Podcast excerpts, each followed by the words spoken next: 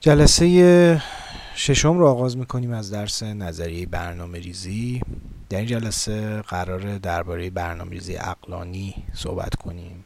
اما پیش از اون من دو تا نکته درباره جلسه گذشته بگم و بعد بریم سراغ بحث برنامه اقلانی ببینید توی جلسه گذشته من اون دو تا محور متعامدی رو که بحث کردم یعنی نظریه های هنجاری توصیفی و نظریه محتوایی رویه‌ای. ببینید در محور افقی نظریه های هنجاری و توصیفی همونطور که اون جلسه هم اشاره کردم این تفکیک یک تفکیک صرفا تحلیلیه و به معنا تحلیل کاز تفکیک کاذبیه. عملا شما هر پدیده ای رو که بخواید توصیف بکنید از یک نقطه نظری دارید توصیفش می‌کنید. از یک چشماندازی دارید اون رو توصیف می‌کنید. شما در یک جایی از جهان ایستاده اید و به واسطه اینکه در یک جایی در جهان ایستاده اید و نمی توانید نمی توانید در جایی از جهان نایستاده باشید. به این دلیل هست که لاجرم هر توصیفی که از یک پدیده به دست می‌دید گره خورده به اون جایگاه شما در جهان. پس بنابراین همیشه توصیف یک پدیده درآمیخته هست با چشمانداز هنجارینی که شما دارید باهاش اون پدیده رو توصیف می‌کنید. و اینکه ما بتونیم به یک تبیین کاملا خونسا و بیطرفی از یه پدیده برسیم بیشتر یک رویای دست نیافتنیه به خاطر اینکه ما همواره داریم جهان رو از یک زاویه‌ای از یک چشماندازی از یک دریچه‌ای می‌بینیم و می‌فهمیم و تفسیر می‌کنیم. مراد این که این دو سویه سویه هنجاری و توصیفی در هم آمیخته هستند به هم گره خوردند و به این راحتی ها اینها رو نمی‌تونیم از هم جدا بکنیم و اینکه حالا ما داریم این رو استفاده می‌کنیم از این تفکیک صرفا برای اینه که راحت تر بتونیم تمایز بین برخی از نظریه ها رو درک بکنیم. به هر حال این نکته رو توی ذهنتون داشته باشید. و این اقراریه که اقرار شاید هم حتی واژه درستی نباشه. این یک واقعیتیه که آندریاس فالودی خودش در همون کتاب هم توی کتاب پلانینگ تیوریش 1973 و هم توی اون Reader in Planning Theory ش میگه در مقدمه هایی که برای هر فصل نوشته یا برای هر بخش نوشته. و اشاره می‌کنه به این در هم تنیدگی و به هم گوریدگی این دو سویه اینکه اینا در هم آمیخته هستند گرچه تلاش می‌کنه فالودی به یه نظریه پوزیتیو توی همون رساله Planning Theory ش تلاش می‌کنه به یک نظریه پوزیتیو برسه از نظریه برنامه ریزی. اما منکر این نمیشه که آقا کاری که من دارم انجام میدم به هر حال مبتنیه بر یه سری یه سری یه چشم انداز به خاطر اینکه با پوپر آمیخته است فالودی. و کارل پوپر فیلسوف مشهور علم کسی بود که در علیه پوزیتیویسم همین نکته رو مطرح کرد و قائل شد به تقدم نظریه بر مشاهده. پیش از اون پوزیتیویست معتقد بودند که نظریه از دل مشاهده به دست میاد و من اول جمع آوری می‌کنم داده های مختلف رو و گزاره های مشاهده ای به دست میارم و از دل این گزاره های مشاهده ای به یک نظریه می‌رسم.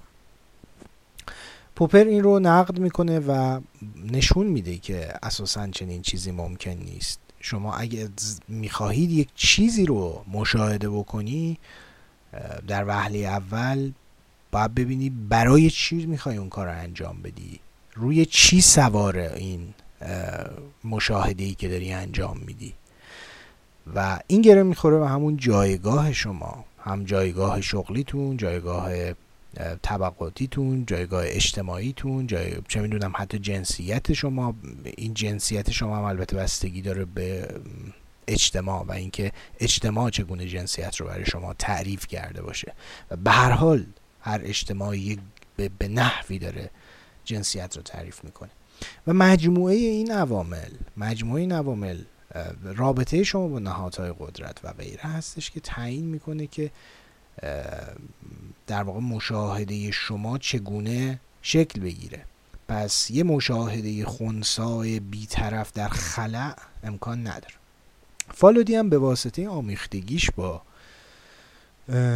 کارل ریموند پوپر واقف هست به این نکته و اصلا وقتی میگه من می‌خوام این نظریه پوزیتیو بسازم یعنی می‌خوام واقعیت برنامه ریزی رو توصیف بکنم توی کتاب Planning Theory ش و بعد البته از این پروژه دور میشه بعدها. کار نداریم. در جلسات آینده در مورد پروژه فالودی حالا یه صحبتی می‌کنیم به اختصار. این پس یه نکته که حواستون باشه درباره این تمایز بین نظریه هنجاری و نظریه توصیفی به این نکته دقت داشته باشید. خب. در مورد تفکیک نظریه محتوایی و رویه‌ای حالا من موقع بحث از برمزی اقلانی در ادامه همین جلسه این رو اینجا در واقع باز می‌کنم که داستان از چه قرار هست و این تفکیک کی سر برآورد. خب. اما نکته دومم رو هم بگم و بعد بریم به سراغ برمزی عقلانی. ببینید دوستان من جلسه گذشته به واسطه اینکه به حال وقت به ما اجازه نمیده که ما اینجا همه چیز رو بگیم. یه ادبیاتی نزدیک به هفتاد سال بگیریم 1950 یا حتی قبل از 1940 نزدیک 70 80 سال به هر حال ادبیات غنی شکل گرفته توی این حوزه و حوزه نظریه برنامه‌ریزی انبوهی از کتاب ها و مقالات و دیدگاه های مختلف و تحلیل های مختلف و ما نمی‌رسیم که اینجا همه اینا رو بگیم. یه سری از دیدگاه ها و رویکردهای مهم یا بنیادگذار رو می‌تونم بگم. ما اینجا با هم دیگه بررسی می‌کنیم ضوابط کلیشون رو میگیم و صرفا راه رو من سعی می‌کنم حالا اگر همچین چیزی ممکن باشه راه رو سعی می‌کنم هموار بکنم برای شما که از طریق آگاه شدن با این ضوابط بتونید خودتون برید سراغ متون این جریان ها و خب بدونید هم گرایی ها و گرایی ها چی هست محل های اختلاف چیه و چه ایراد و اشکالاتی هر نظریه به نظریه دیگه ای گرفته و خب حالا بست و تفصیلش دیگه به عهده مطالعه شخصی شماست. به همین دلیل من دیگه به تیپولوژی ها نپرداختم در جلسه گذشته. یعنی خود اون تیپولوژی ها با چند جلسه زمان می‌بره. شاید پنج جلسه شش جلسه فقط باز کردن این تیپولوژی ها زمان می‌بره. دست کم 20 25 تا من تیپولوژی می‌شناسم. تیپولوژی هایی که به حال مهمم هستن و حرف دارن برای گفتن. یعنی مبتنی بر یه استدلال قوی هستن هر کدومشون. و ما هر جلسه بخوایم بتونیم در خوشبینانه ترین حالت توی هر جلسه سه ساعته پنج تا از اینا رو باز بکنیم. خب بعضا اینا کتابم بعضا مثل مثلا کار جان فریدمن. ما بخوایم این رو باز بکنیم و تشریح بکنیم که بنیان های فکری خب هر کدومشون یه بنیان فکری دارن یه هستی شناسی مشخصی دارن و یه هدفی دارن. و ما بخوایم هر کدوم اینا رو باز کنیم دست کم پنج جلسه زمان می‌بره. بنابراین من دیگه نمی‌رسم که بخوام همه این تیپولوژی ها رو به شما بگم و از تیپولوژی ها صرف نظر کردم. علاوه بر اینکه وقت نمی کنیم توی فارسی حالا من توی گروه هم براتون چیزی فرستادم. منابعی هم معرفی کردم. توی فارسی کم و بیش چیزایی داریم. حالا خوشبختانه. در مورد اینکه چه افرادی چه تیپولوژی کردن و اون اساره حرفشون چی بوده. ولی با اون خلاصه ها که حالا خب یه هم خود من انجام دادم که براتون ارسال کردم توی گروه با این خلاصه ها شما به عمق مطلب پی نمی‌برید. اینا باید باز شه اینا باید تشریح شه. و کاریه که خودتون باید انجام بدید با این ضوابطی که به حال توی این جلسه توی جلسه گذشته گرفتید. اما در بین این تیپولوژی خواهشی که دارم به سه تا تیپولوژی خیلی توجه ویژه‌ای بکنید. تیپولوژی جان فریدمن اورن یفتشل و فیلیپ آلمندینگر گفتم برای فهم اینا شما باید جهان جان فریدمن رو بشناسید. منظورم جهان فکری جان فریدمن قاعدتا. و به همین ترتیب جهان فکری اورن یفتشل و جهان فکری فیلیپ آلمندینگر اینا به هر سه تا نگاهن که با هم فرق دارن. و هر کدومشون از زاویه خاص خودش اومده یه تیپولوژی کرده. اینکه چرا دست زده به این تیپولوژی این, این, این پرسشیه که شما با توجه به دیدگاهی که تا الان به دست آوردید از ریشه داشتن رویکردهای نظری در برنامه ریزی در ایدئولوژی های سیاسی در معرفت شناسی در هستی شناسی باید بتونید اینا رو ردیابی بکنید. از دل خود متن. خود متن به شما کد میده. از دل اون م... کدهایی که متن میده شما باید جهان نویسنده رو سعی بکنید تا حد ممکن بازآفرینی بکنید نزد خودتون. تا حد ممکن. هیچ وقت نمی‌تونید به این برسید کامل. اما به هر حال شاید بتونید بهش نزدیک بشید.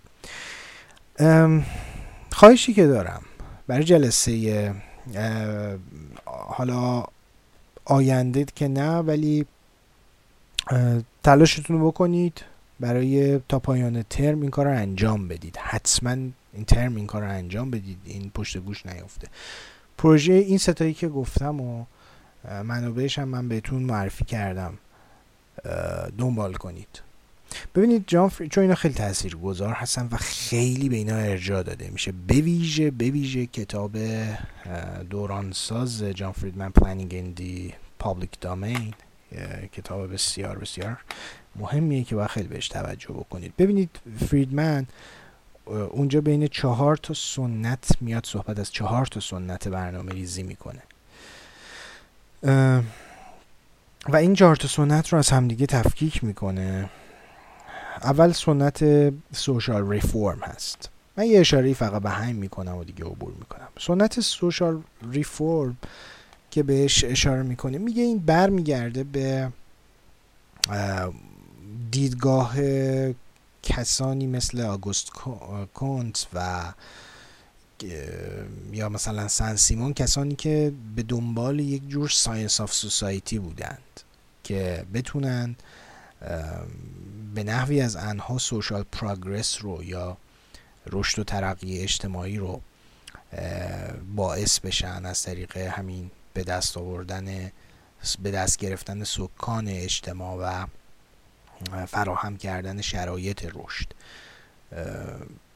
ایده های این رو ردیابی می‌کنه فریدمن در آرای بعد از آگوست کونت پوزیتیویست در آرای ماکس وبر به عنوان مهمترین نظریه پرداز اجتماعی که بر روی فکر برنامه ریزی خیلی اثرگذار هست به ویژه همون تحلیلش تحلیلش از اقلانیت که بهش اشاره می‌کنیم همین جلسه.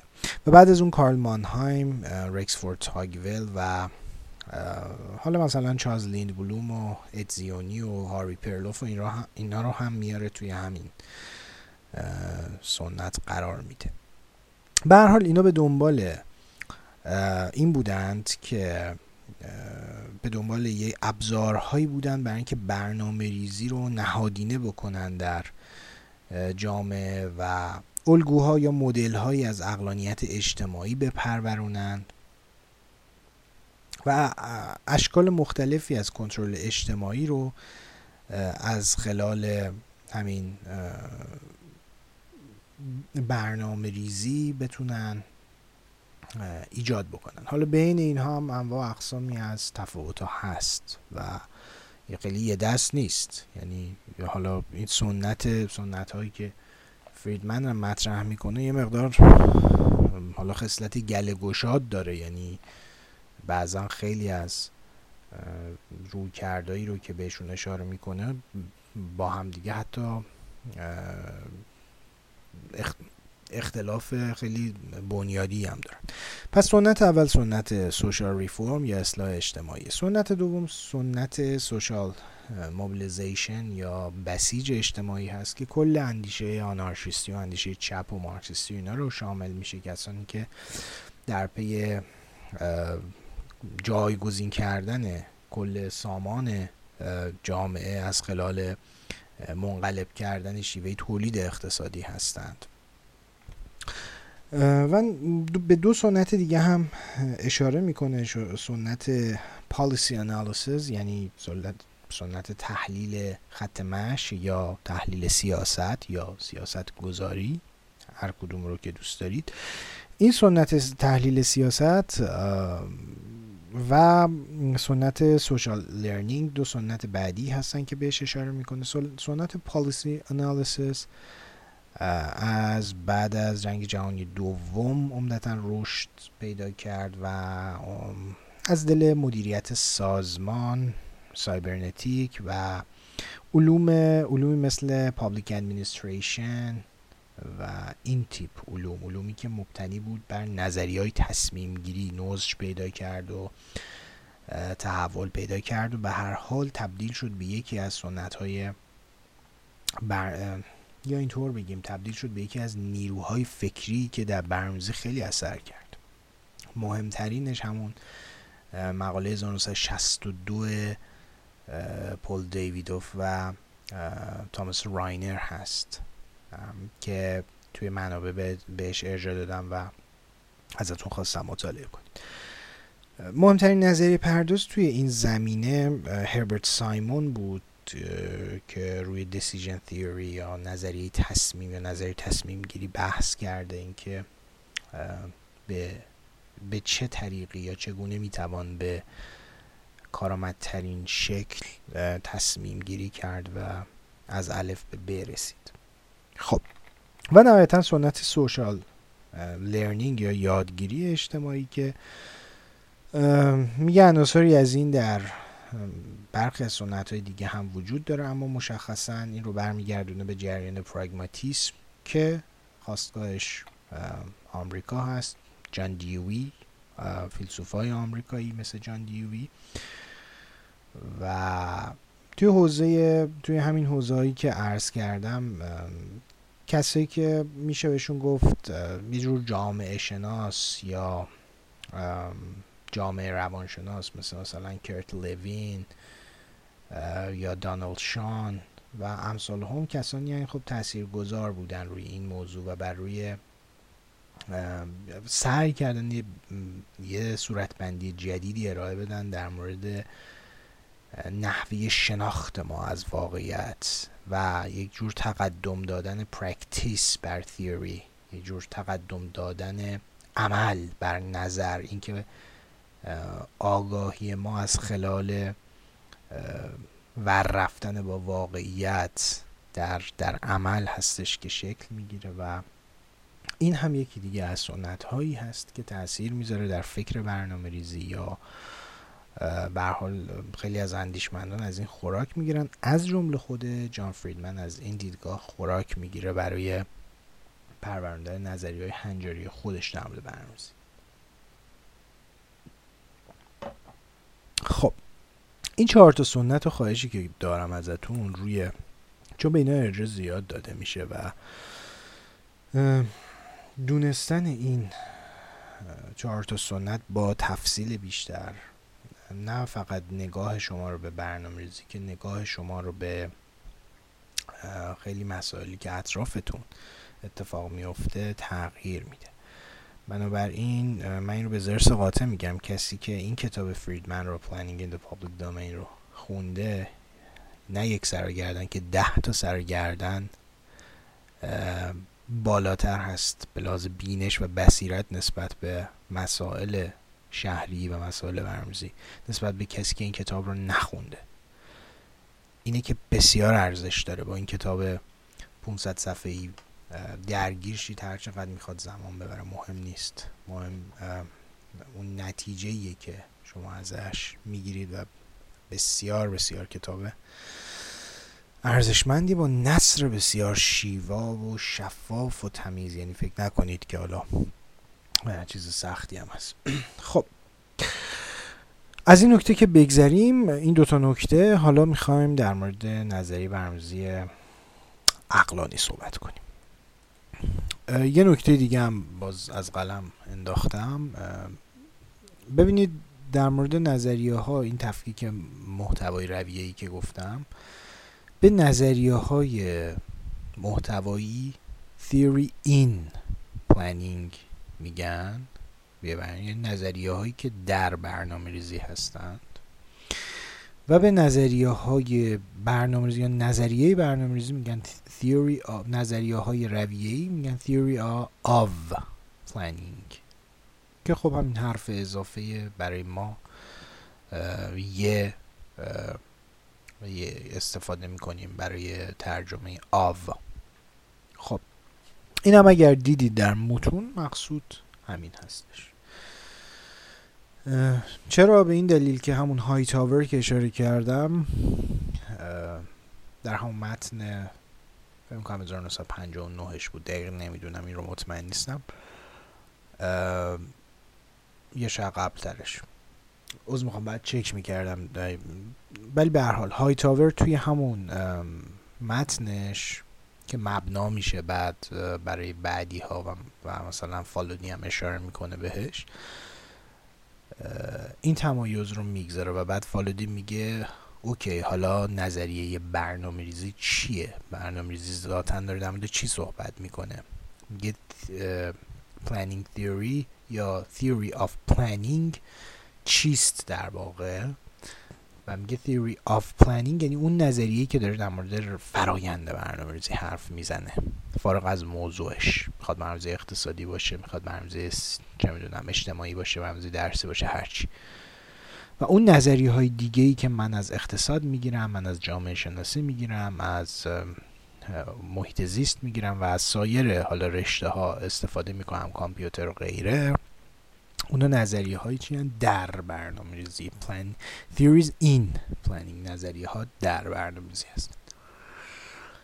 و خب اینجا این آرمان برای رفتن به سمت ساختن یک نظریه عام برنامه ریزی شروع میشه رفته رفته. یعنی از همون دهه پنجا رفته رفته این آرمان شکل می‌گیره که آیا ما می‌تونیم یک General Theory of Planning بسازیم یا نه. و بعضا شما اگر این متونی که در این مورد بحث کردن رو مطالعه بکنید می‌بینید اینها در مورد یک چیز صحبت نمی کنن. یعنی از همون دهه پنجا شروع بکنید به تلاش هایی که انجام شده برای ساختن A General Theory of Planning شروع شده نگاه بکنید تا مثلا دهه هشتاد طی این سی سال یا سی و اندی سال تلاش های مختلفی شده متون مختلف مقالات یادداشت های مختلفی که نوشته شده. من نزدیک به مثلا حالا 50 60 متن که فقط به همین پرداختن رو می‌شناسم. این متن رو کنار هم قرار میدیم. بعضا تعدادی از این متن ها دارن در مورد نظریه هنجاری و دستوری صحبت می‌کنن. خیلی هاشون هم اتفاقا به همین سنت عقلانی که این جلسه می‌خوایم در موردش صحبت کنیم متعلقن که من یه نظری عامی بسازم و بگم که چگونه برنامه‌ریزی کرد روش صحیح برنامه‌ریزی کردن چیست. فارغ از محتواش. یه سری از نظریه ها که صحبت از general planning theory می‌کنن یا general theory of planning می‌کنن برعکس به دنبال اینن که بتونن یک نظریه عامی رو مطرح بکنن که باهاش به اتکای اون بشه قوانین عام برنامه ریزی رو شناسایی کرد. قوانین عام یعنی اینکه بگن که آه توی این اقلیم برای مثال توی این اقلیم این قاعده کار می‌کنه. توی این اقلیم این قاعده کار می‌کنه. اینو بشه صورتبندی نظری و مفهومیش کرد. این شکافا هست توی این ادبیات و کار شما خوندن انتقادی این متون یعنی این متون رو باید جوری بخونید که بتونید تفکیک کنید اینا رو بس هم دیگه. از طریق همین ابزارهای مفهومی که جلسه گذشته در اختیارتون گذاشتم می‌تونید این کار رو انجام بدید و ببینید داره در چی صحبت می‌کنه. کد داره میده متن به شما کد میده متن داره خود شما راهنمایی می‌کنه. خب. یه نکته باز چهارم قرار بود دو نکته بگیم شد چهار تا نکته ولی واجبه اینا به حال. و بدونید اینها رو جلسه گذشته بهش اشاره نکردم. یه نکته دیگه ای هم که وجود داره معمولا این رو هم شاید بشنوید از بعد بشنوید یا بخونید توی برخی از متون. اون نظریه های محتوایی که بهش اشاره کردم مثلا نظریه برید سراغ نظریه محتوایی توصیفی. بر مثال نظریه فونتونن نظریه کاربری زمین والتر کریستالر. حالا بماند از اینکه از نظریه والتر کریستالر استفاده هنجاری هم میشه ها یا می‌کنن یا یه کردن. یا به حال یک نظریه دیگه یک نظریه اقتصادی. اقتصاد شهری. این نظریه ها نظریه های محتوایی توصیفی رو دارم صحبت می‌کنم. عموما تلقی بر این هست که این نظریه های توصیفی محتوایی نظریه های اثباتی هستند. به چه معنا؟ نظ... نظریه های حالا اثباتی که مقصود همین توصیفی بودنشونه ولی نظریه های علمی بیطرفانه ای تلقی میشن. توی برخی از متون انگلیسی هم این رو می‌بینید. علمی بیطرفانه ای تلقی میشن که نظر که برنامه ریز از اونها استفاده می‌کنه برای فرایند برنامه ریزی خودش. فرض کنید شما یک برنامه ریز هستید یک سری اهدافی دارید. اهدافتون رو اهداف کلانی دارید سه تا هدف کلان دارید. این اهداف کلان رو خورد می‌کنید به مثلا ده تا هدف خورد و بعد استراتژی می‌خواید براش بچینید و course of action مسیر اقدام و نهایتا می‌خواید برسید به اجرا. و مثلا بگید کدوم course of action بهتر هست پارامترش رو بسنجید و غیره و برسید به بهترین سناریو و اون سناریو رو انتخاب بکنید. در خلال این فرایند این فرایندی که شما دارید طی می‌کنید درست شد؟ این یه فرایندی که شما در مقام برنامه ریزی دقیقا همون فرایندی که دارید طی می‌کنید و این همون فرایندی که نظریه پردازان برنامه ریزی هفتاد سال دارن سرش صحبت می‌کنن. که آقا بهترین شکلش کدومه ابعادش چیه اصولش چیه محوراش چیه نه چه می‌دونم نقصهاش چیه؟ دارن در همین صحبت می‌کنن. چجوری این هدف ها برسن به اجرا؟ بهترین راه طی کردن این فرایند چیه؟ شما در خلال انجام این کار از چی استفاده می کنید؟ از نظریه های محتوایی مختلف برای انجام کارتون استفاده می کنید یعنی اگر هم در مقامی در اون استیجی اون مرحله ای است فرایند برنامه ریزیتون که دارید مطالعه می کنید از نظریه های محتوایی استفاده می کنید مثلا می‌خواید شیوه چیدمان توده و فضا رو توی یک محدوده بشناسید میرید سراغ یه سری نظریه های مرتبط با این موضوع. می‌خواید در مقیاس منطقی شیوه خدمات رسانی رو بر مثلا رسد بکنید. از نظریه مثلا یکی یکی مثل کریستالر استفاده می‌کنید یا سایر شاخص هایی که به حال تمام اون, اون شاخص ها مبتنی بر نظری هست. شاخص هایی که توی این حوزه وجود داره چه می‌دونم شاخص های نخست شهری و چیزهای دیگه ای که میشنست پس ببینید مجموعه این نظریه های محتوایی اون چیزهایی هستن که در هر مرحله از فرایند برنامه‌ریزی چون اون جایی که دارید وضع موجودتون رو می‌شناسید. دارید مطالعه می‌کنید وضع موجود اوضاعش چجوریه چه اونجایی که دارید وضع موجود رو تحلیل می‌کنید. به پرسش چرایی دارید می‌پردازید. و چه اونجایی که بعد از اینکه تمام این داستان رو انجام دادید میرید خیز برمیدارید به سمت پرسش چه باید کرد. می‌خواید به پرسش چگونگی پاسخ بدید.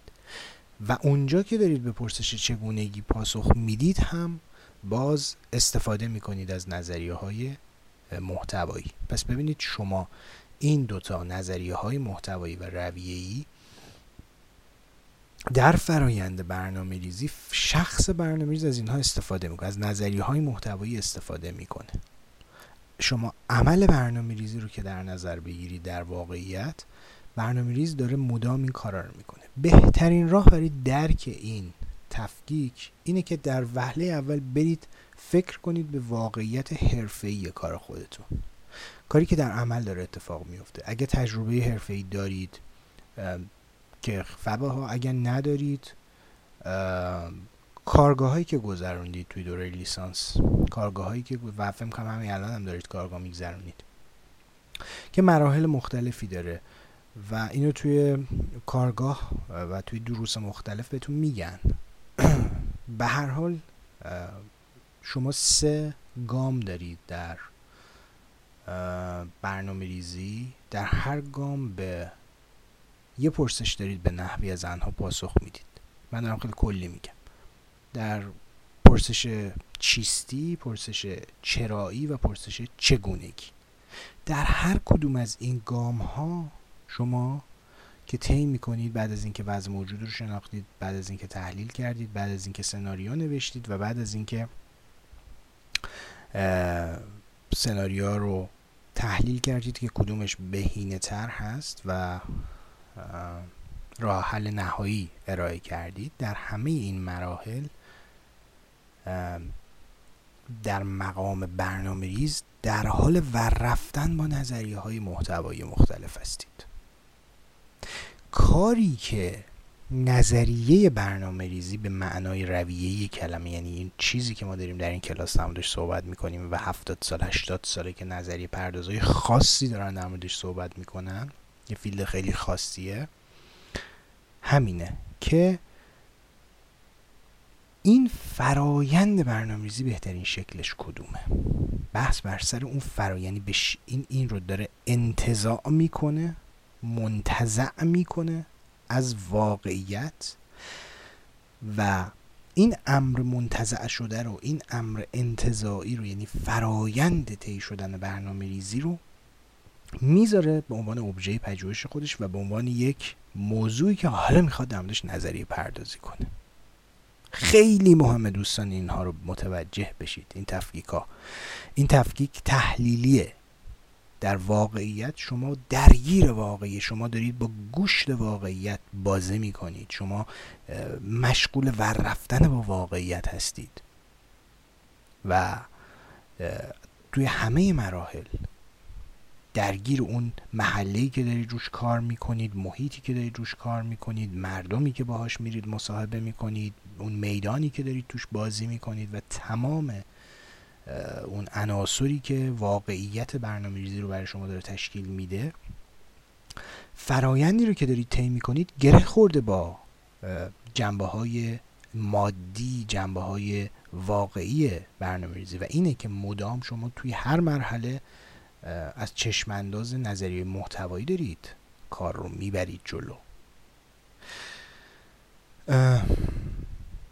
خب برای باز فهم یک مقدار بهتر این موضوع باز من ارجاعتون میدم به همون سه تا مقاله ای که گفتم برای تیپولوژی ها و این بار مقاله اورنیفتاشل رو که معرفی کردم. حتما بخونید که سعی کرده این تفکیک هایی که ما انجام دادیم رو این تفکیک رو سعی کرده در فرایند برنامه‌ریزی به نوعی بگی که این سه تا مباحثه در کار هست و یه برنامه‌ریزی با هر ستاش درگیره. در مراحل مختلف برنامه‌ریزی مدام داره با اینا بازی می‌کنه با این سه تا مباحثه. که حالا می‌خونید اون متنی که بهتون دادم. اونجا تشریح شده.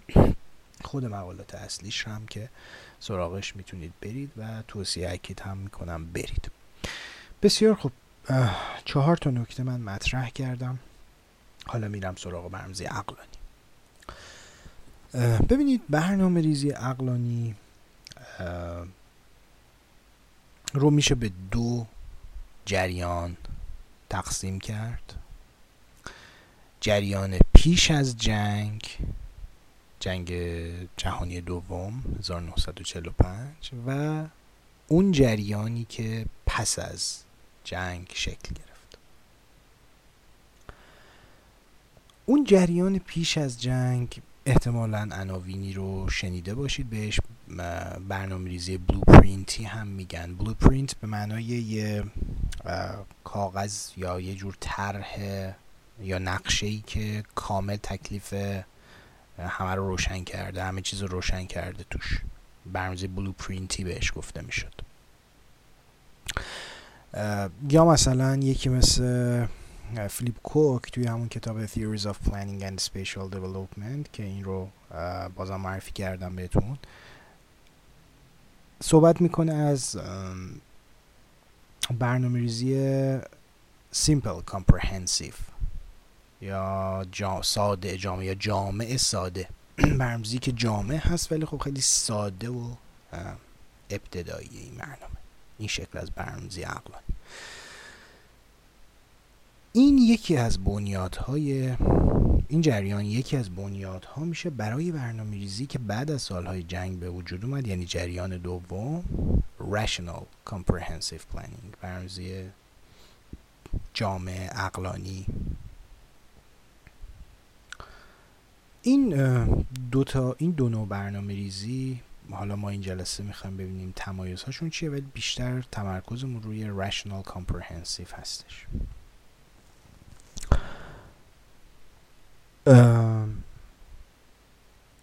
در جریان اول شما با کسانی مثل اون چیزی که بهش میگن آرمان شهرگرایان مثل ابنزن هاوارد یا لوکوربوزیه فرانک لوید رایت پیری و امثال اینها که با اندیشهاشون آشنا هستید. اینا یه بچه هستن. و ببینید کاری که ما داریم اینجا می‌کنیم اینه که عنصر رویه‌ای رو داریم انتظار می‌کنیم از دل تئوریای اینا. اینا نظریه هستن که نظریه های محتوایی دادن یعنی محتوا و رویه تو با هم ارائه کردن. ولی اگر بخوایم در اون دستبندی اون بگذاریم کار اینا رو اینا نظریه های محتوایی هنجاری هستن. درسته؟ داره میگه شکل خوب شهر چیه مثلا؟ چه لینچ. داره میگه که بهترین شیوه شکل شهر تو ابنزن هاوارد داره میگه. اون الگوی باغ شهرش. نظریه داره هنجار میده داره دستوریه داره توصیه می‌کنه و محتوایی هم هستش. ما اینجا داریم چیکار می‌کنیم؟ داریم اون روش اینا رو متد اینا رو می‌کشیم بیرون از دل اون نظریهشون. و بر همین داریم توی این جلسه توی این درس سر اینو بحث می‌کنیم. وگرنه نظری محتوایی بود اصلا کاری بهشون نداشتیم. نه. یه اصول روش شناختی دارن که این اصول روش شناختی تاثیرگذار میشه بر rational comprehensive و تاثیرگذار میشه بر واقعیت. تاثیرگذار میشه بر واقعیت هم. که خوندید. نگاه کنید به کتاب رمزی شهری منطقه پیتر هال این ویراست آخرش رو ببینید. فکر کنم 2019 اگر اشتباه نکنم که با چیز نوشته. با همکاری مارک تودور جونز یعنی اومده اصلاحش کرده و کلی بهش متن جدید اضافه کرده به انتهاش و خیلی کتاب رو غنی کرده. به اون نگاه بکنید. اون خیلی خوب اومده تشریح کرده این ماجرا رو. خب. بعد از 1945 جریان دیگری شکل می‌گیره و اینم که میگم بعد از 1945 دیگه اینا رو من فکر نمی کنم خیلی لازم باشه تاکید بکنم. وقتی اینجوری میگیم به این معنی تق مثلا سر یه نقطه یه دفعه یکی ظهور کرد یه جریانی ایجاد شد.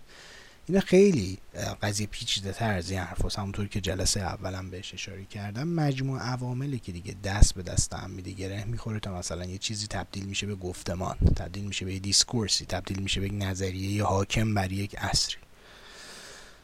و حالا ما داریم همه چیز رو ساده می‌کنیم. یعنی ما موقعی که داریم مطالعه می‌کنیم مدل سازی می‌کنیم واقعیت همه چیز داریم ساده می‌کنیم.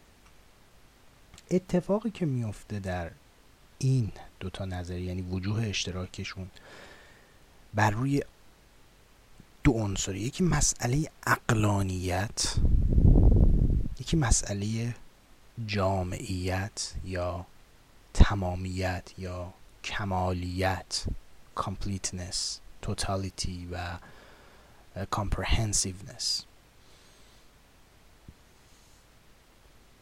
اون جریان اول رو که همونطور که بهتون گفتم با کتاب کتابی که بهتون معرفی کردم شهرسازی معاصر کامل اون رو شما می‌تونید از اونجا آشنا بشید. یعنی کتاب خوبیه خوشبختانه تو زبان فارسی باش آشنا بشید.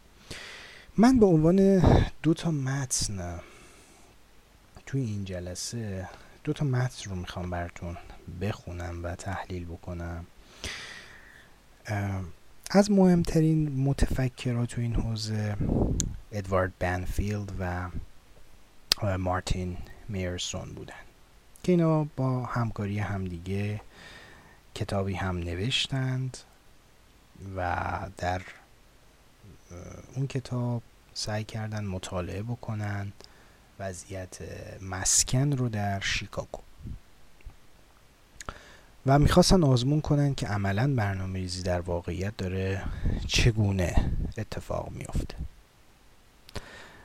بعد از اینکه بررسی کردند که در واقعیت برنامه ریزی چگونه است این نتیجه رو می‌گیرن که اساسا نه برنامه ریزی کامپرهنسیو هست در واقعیت و نه رشنال هست بلکه نیروهای دیگه در در امر برنامه ریزی دخیل هستند در توزیع زمین در توزیع زیر ساخت در مسئله مسکن و سایر موضوعات شهری.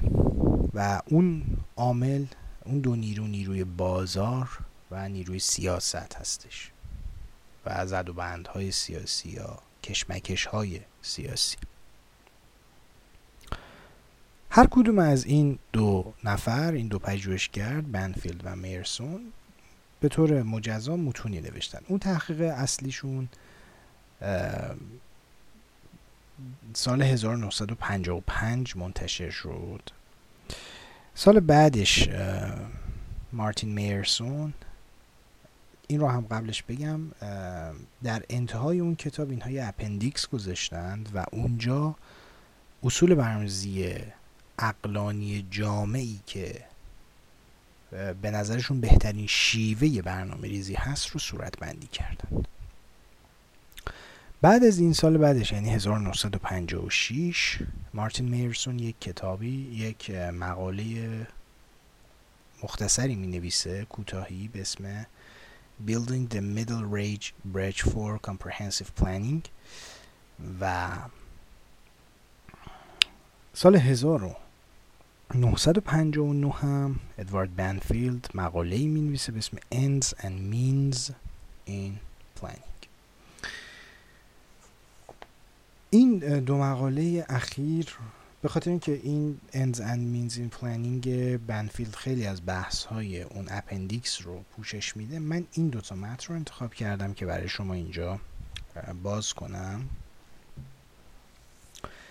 و با اینکه به لحاظ زمانی باید اول کار میرسون خونده بشه اما از منظر بحثی که ما اینجا داریم من اول کار بنفیلد رو 1959 باز می‌کنم براتون. بعد از اینکه این به اتکای این دوتا متن روشن شد برامون که Rational Comprehensive Planning چیست من یه قیاسی می‌کنم بین برنامه ریزی عقلانی با برنامه ریزی blueprint ی که حالا بهش simple comprehensive هم می‌تونیم بگیم. یه قیاسی بین اینها می‌کنم و اون روش شناسی این اونها رو من سعی می‌کنم با همدیگه مقایسه و حالا قیاس بکنم و ببینیم که وجود تمایزشون چیه. خب. ببینید بنفیلد اینجا توی کتاب توی مقاله ends and means in planning یعنی قایات یا اهداف و وسایل یا ابزارها در برنامه ریزی چه بحثی داره؟ بحث برنامه ریزی اقلانی دوستان اینه که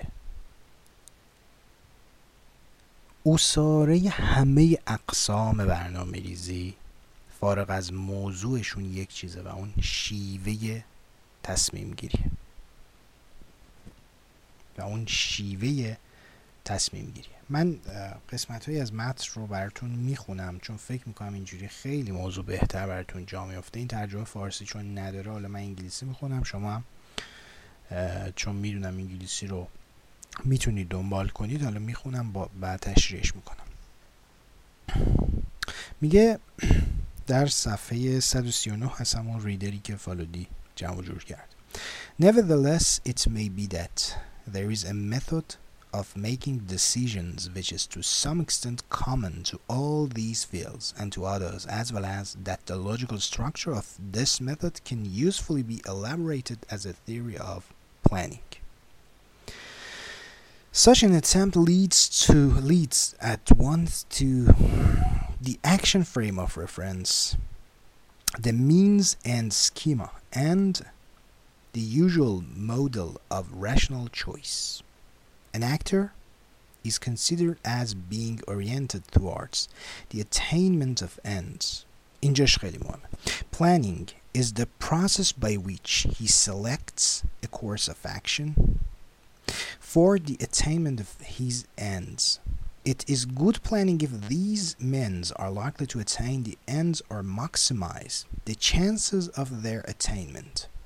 It is by the process of rational choice that the best adaptation of means to ends is likely to be achieved. ببینید اینجا به روشنی داره دو نکته رو مطرح می‌کنه این ادوارد بنفیلد در وهله اول که آقا جان بین تمام اقسام برنامه ریزی که وجود داره همون نکته ای که اشاره هم کردم می توان تا حدی یک چیزی رو یک عنصری رو یک method of making decision رو کشید بیرون به عنوان عنصر مشترک میان تمام اقسام برنامه ریزی و با اتکای این پس می توان خیز برداشت به سمت ساختن a general theory of planning یک نظریه عام برنامه ریزی در ادامه در بخش دومی که خوندم داره بهترین تعریفی که میشه از رویکرد اقلانی ارائه کرد رو و یعنی میشه گفت این نمونه مثال زدنی رویکرد رمزی اقلانی رو هستش اینجا به ما داره میگه. میگه که کار برنامه ریز یا همون اکتر که داره میگه حالا این اکتر می‌تونه شخص برنامه ریزی باشه یا می‌تونه سازمان برنامه ریزی باشه. میگه اون کسی که به دنبال دست یافتن به اهداف خودش هست. ends. می‌خواد به اهداف خودش اهداف کلان خودش برسه. برنامه ریزی فرایندیه که از طریق اون اون نهاد یا اون شخص برنامه ریز یک course of action course of action یعنی مسیر اقدام یا همون ابزار. ابزار رسیدن به اهداف میشه course of action بعدها حالا واژه دیگه استراتژی و غیره پس میگه برنامه ریز اون فرایندی هستش که از طریق انتخاب یک course of action برای نیل به این اهدافش گام برمیداره. و اگر شانس دستیابی اگر این ابزارها یا این وسایل این course of action ها احتمال بالایی رو به او بدن برای اینکه بتونه به اهداف خودش برسن یا به تعبیر دیگه ای این ابزارها این مسیرهای اقدام. احتمال دستیابی به اهداف او رو بیشینه کنن ماکسیمایز بکنن اون برنامه ریزی پس برنامه ریزی خوبی است و جمله نهاییش هم همین هست که میگه از طریق فرایند این واژه ها خیلی اهمیت داره. میگه it is by the process of rational choice. از طریق فرایند انتخاب اقلانی است که بهترین راه اتخاذ ابزارها برای رسیدن به اهداف قابل وصول است. پس ببینید تأکید می‌کنه بر دو نکته در اینجا. نکته اول. نکته اول همون وچه عام عنصر عام و نکته دوم دیدگاه هنجاریش رو سراحتا داره به ما میگه و در پاراگراف بعد خیلی روشنتر این رو مطرح می‌کنه و میگه که آقا کار من هنجه من دارم دستوری به شما میگم بهترین شیوه برنامه‌ریزی چیست. می‌خونم این قسمتش هم برای در ادامه اون بحث تفکیک هنجار از رویم هنجار از توصیفمون خیلی از اهمیت میگه In, in this article, we propose first to develop sufficiently these common conceptions to provide a simple theory of planning, one which is essentially a definition. It will be descriptive in conception and will deal with how planning would have to be done in order to achieve the fullest attainment of the end sought, not how it actually is done. و توی پرانتز میگه This latter would be a theory of the sociology of planning. یعنی نظریه توصیفی رو داره میگه نظریه توصیفی رو داره میگه نظریه همین سوسیولوژی, سوسیولوژی یا همین جامعه شناسی برنامه ریزی خب پس داره میگه که آقا مقاله من داره توضیح میده توضیح میده در سطح مفهومی که چگونه باید برنامه ریزی به این اهدافی که مورد نظر هست برسه و نه اینکه actually actually به واقع چگونه داره انجام میشه. میگه من روی این بحث ندارم. و ببینید کاری که پروژه‌ای که انجام میده در هم در این متن و هم در اون کتاب مشترکی که با مرسون می‌نویسن همین هستش که اول اصول توی این توی این مقاله این کار رو انجام میده توی این کتاب برعکس انجام میده ولی به هر حال منطق یکیه دیگه. یک اصول واقعی رو یک ببخشید اصول هنجاری یا دستوری رو مطرح می‌کنه در مورد بهترین شیوه برنامه‌ریزی چیست؟ مطرح می‌کنه. و بعد که اون شیوه کلیه اون اصول یا اون چارچوب رو برنهاد بر اساس اون میگه خب واقعیت چرا عقلانی نیست؟ واقعیت چرا کامپرهنسیو نیست؟ توی این مقاله هم همین کار می‌کنه. اول اینها رو مطرح می‌کنه اصول برنامه‌ریزی و بعد میگه خب حالا من می‌خوام به اتکای این چارچوبم برم واقعیت رو نقد کنم و بعد مجموعی از دلایل براش ارائه بده که خب چرا واقعیت اونطور که باید عقلانی نیست. خب. یه عنصر دیگری که در نظریه برنامه‌ریزی عقلانی حتما باید بهش توجه بکنید و جز اصول محوری هست و این هم در نظریه برنامه‌ریزی rational comprehensive هست و هم در نظریه simple comprehensive هم بود. اینه که ends یا اون اهداف اهداف کلان که ارائه شدن برنامه ریز اون اهداف کلان رو امر داده شده تلقی می‌کنه. گیون هستند برای برنامه ریز. خودش نقشی در اون رسیدن به اون اهداف نداره و واژه رسیدن درست نبود. خودش نقشی در تعیین اون اهداف نداره بلکه کارش اتفاقا رسیدن به اون اهدافه اینجا اون بحث رشنالیتی پاش به میون میاد و جای مناسبی که در موردش صحبت بکنیم. ببینید ماکس وبر که اشاره کردم بهش میان دو نوع اقلانیت تمایز می‌ذاره اقلانیت فرمال سوری و اقلانیت سابستانتیو یا محتوایی. اقلانیت سوری اقلانیت فرمال ناظر هست بر ببینید کلا اقلانیت وقتی بحث بر سر اقلانیت میشه رابطه اهداف و وسایل پاش به میون میاد. اوکی؟ چگونه این رابطه قراره تنظیم بشه؟ اقلانیت رو شما بر اساس رابطه اهداف و وسایل می‌تونید تعریف بکنید. اجازه بدید قبل از اینکه اون دو نوع اقلانیت وبر رو قدری باز بکنم یه مقدار یکی دو تا مثال بزنیم تو این زمینه. شما فرض کنید یه مغازه باز کردید ماهی پنج میلیون تومن دارید. اجاره می‌دید و ماهی چهار میلیون درآمد دارید. آیا این کار شما عقلانی است یا غیر عقلانی؟ خب شما در بلا فاصله می‌پرسید از چه منظری؟ بر پایه چه هدف و وسیله؟ یعنی هدف چیست؟ که من بدونم باز کردن یا ادامه دادن به باز بودن یا تعطیل نکردن مغازم وسیله مناسبی است برای نیل به اون هدف یا نه. یعنی شما اول باید بپرسید دیگه من دارم یه کاری رو انجام میدم. کار من در نسبت با چه هدفی عقلانی است یا نیست؟ شما از منظر اقتصادی اگر نگاه بکنید اقتصادی صرف میگید که خب آقا این آدم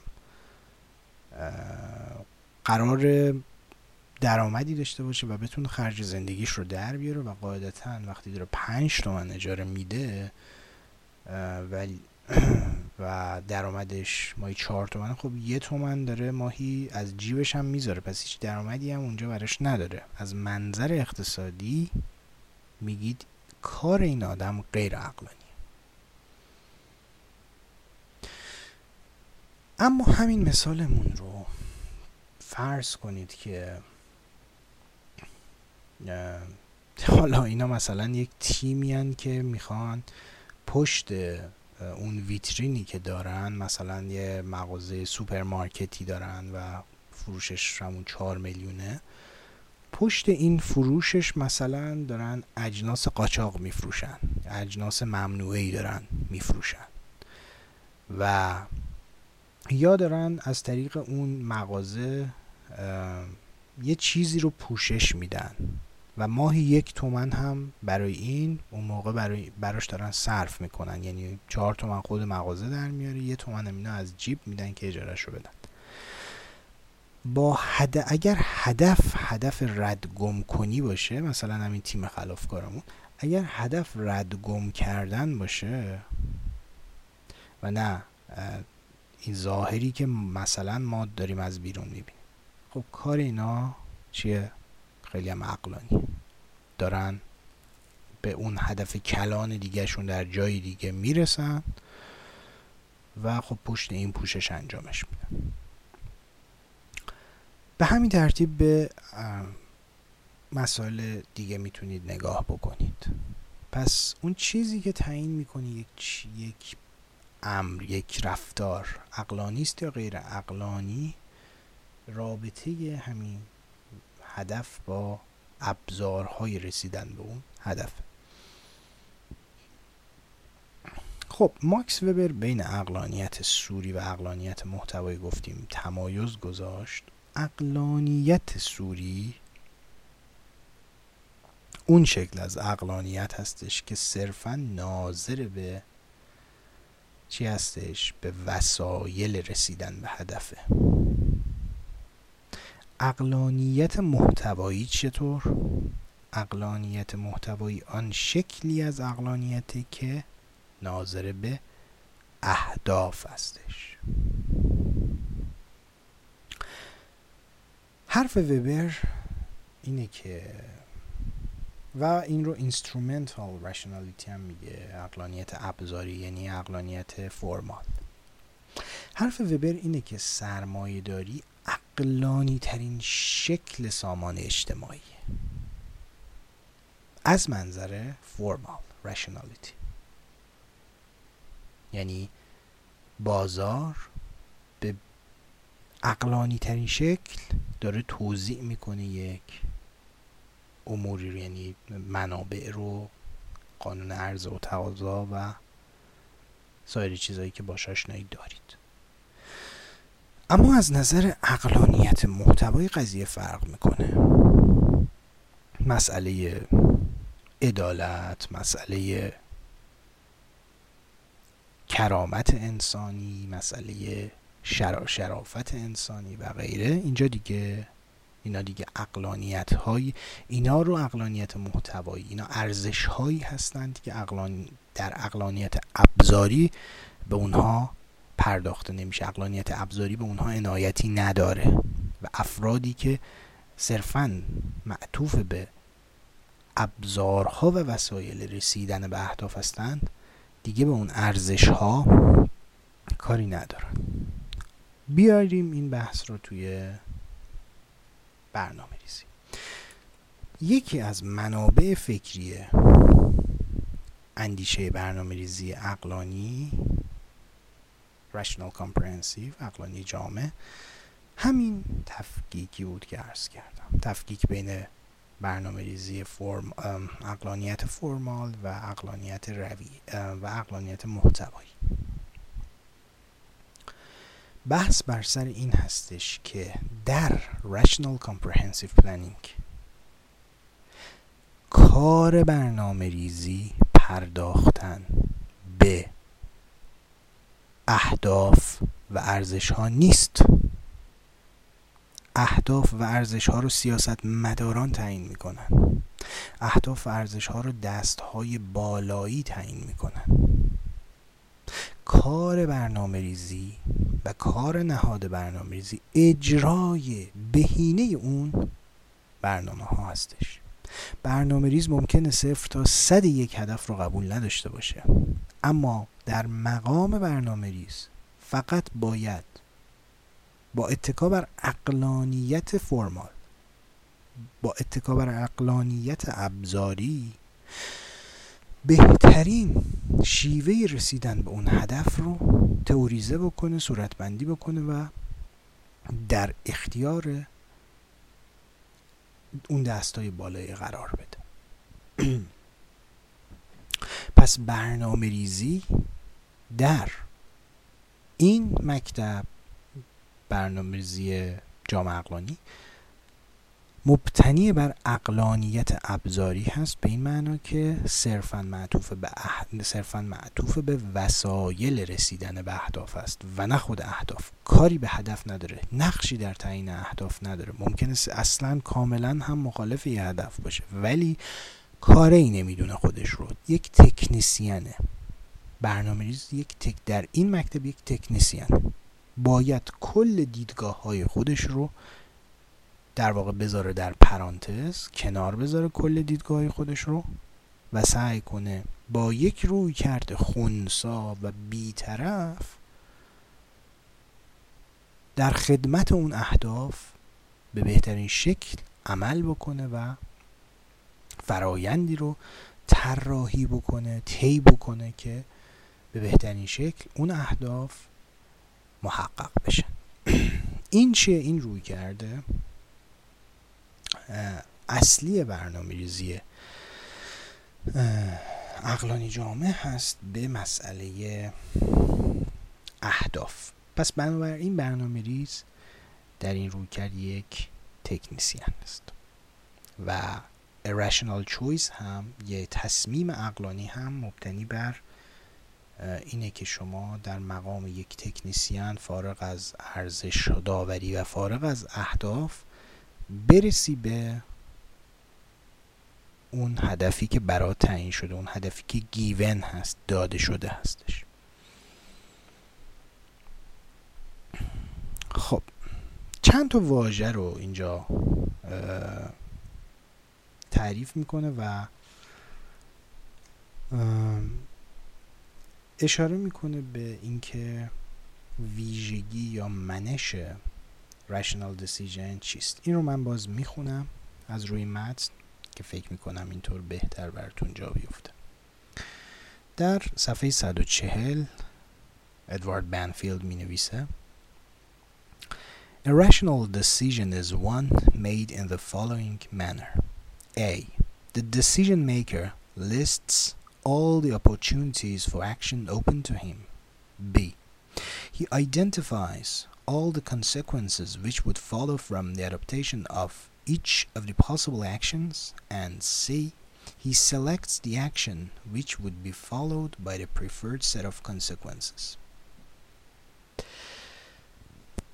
دسیژن میکر دسیژن میکر اقلانی تصمیم گیر اقلانی اون شخص برنامه ریز در این روی کرد اول میاد مجموعه ای از فرصت هایی که در دست هستند براش اوپن هستند براش گشوده هستند به روش موجود هستند. اون مجموعه فرصت ها رو میاد ردیف می‌کنه. فهرستی از اونها رو تعیین می‌کنه برای خودش. من چه فرصت هایی پیش روم هست برای اقدام کردن؟ بعد میاد میگه که حالا من باید شناسایی بکنم که اگر مثلا من ده تا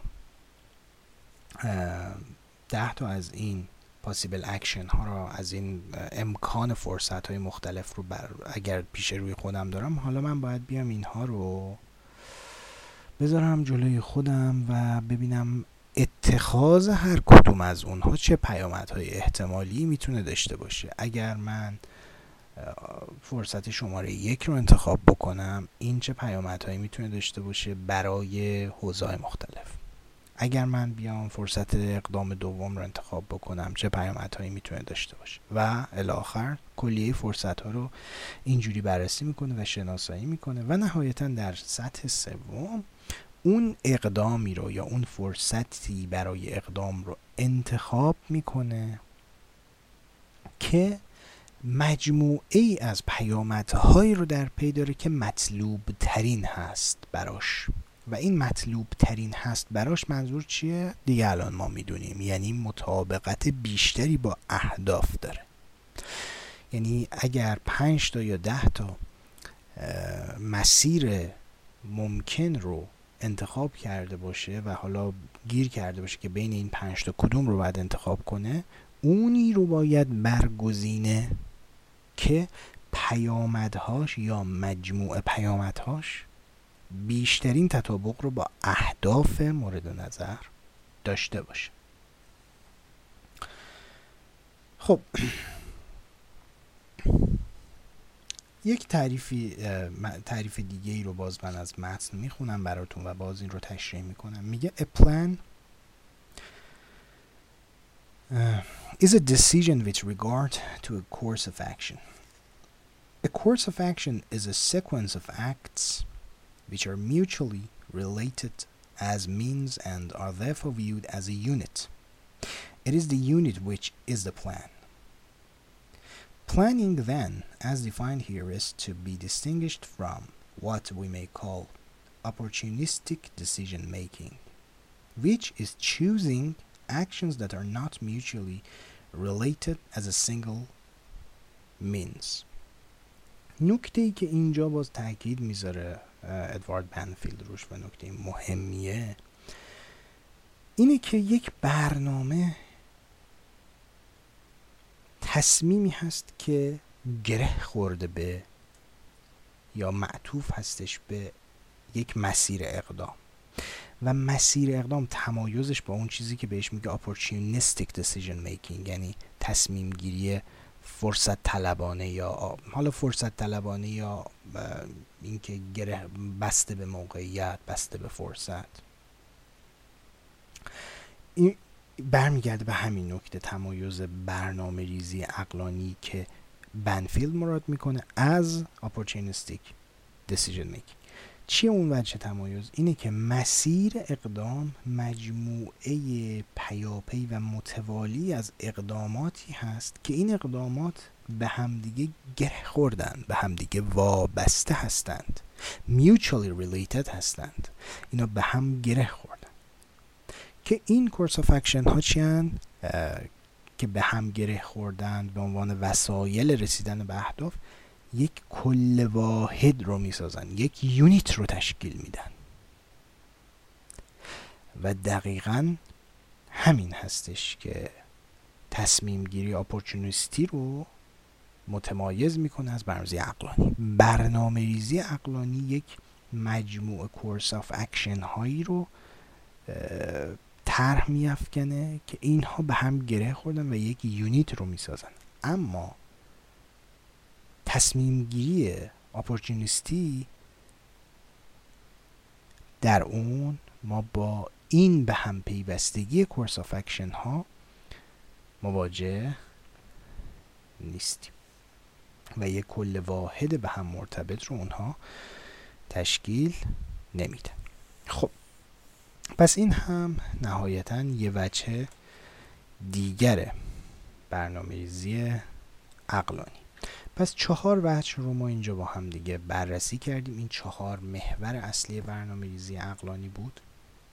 خیلی خلاصه تیتروار بگم. یکی اینکه یک عنصر مشترک عامی وجود داره. پس می‌توان به یک نظریه عام برنامه ریزی رسید. بهترین شیوه برنامه ریزی فارغ از محتوا. این محور اول بحثمون بود که اشاره کردیم بهش. نکته دوم در مورد این صحبت کردیم که برنامه ریزی اقلانی اهداف رو گیون می‌گیره ارزش ها رو گیون می‌گیره بیطرف است دخالتی در اون نداره خودش کاری نیست در اون خودش. نکته سوم حالا من یکم جابجا گفتم توی ولی مهم نیستش. محور سوم برنامه ریزی خوب اقلانی یا برنامه ریزی اقلانی دیگه خوب به حال وقتی میگه برنامه ریزی اقلانی منظورش برنامه خوبه. اون اون برنامه ریزی هستش که ابزارهایی رو برای رسیدن به اهداف انتخاب بکنی که بیشترین احتمال وقوع و بیشترین احتمال دستیابی به اهداف رو میسر بکنند.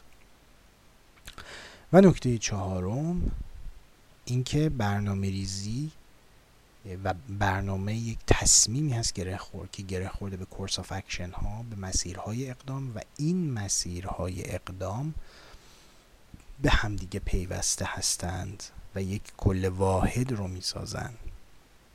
انسجام دارن consistency توشون وجود داره. و این همون موضوعی هست که برنامه‌ریزی عقلانی رو در نقطه مقابل برنامه‌ریزی اپورتونیستی قرار میده. این چهار تا نکته بود که عرض کردم به اضافه اون سه مرحله هم که بهش اشاره کردیم. اما مراحل برنامه ریزی یا فرایند برنامه ریزی به داوری آقای بن بنفیلد چی هستش؟ بنفیلد میاد الگوی خودش رو الگوی اقلانی رو در قالب چهار استپ چهار گام یا مرحله صورت بندی می‌کنه. مقصود چی هستش از این چهار تا؟ اول محورها رو بگم عنوانها رو میگم و بعد یعنی هم می‌خونیم و هم تشریح می‌کنیم گام اول analysis of the situation دو and reduction and elaboration سه the design of courses of action چهار the comparative evaluation of consequences این چهار تا مرحله است. مرحله اول تحلیل وضعیت تحلیل وضع موجود. محور دوم تشریح و باز کردن اهداف. end reduction and elaboration. تشریح و باز کردن اهداف. سوم طراحی مسیرهای اقدام. و چهارم ارزیابی مقایسه‌ای پیامدها. در مرحله اول یعنی تحلیل وضعیت بحث چی هست؟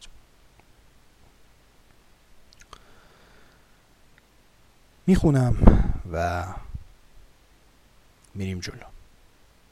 The planner must lay down in prospect every possible course of action which would lead to the attainment of the end sought.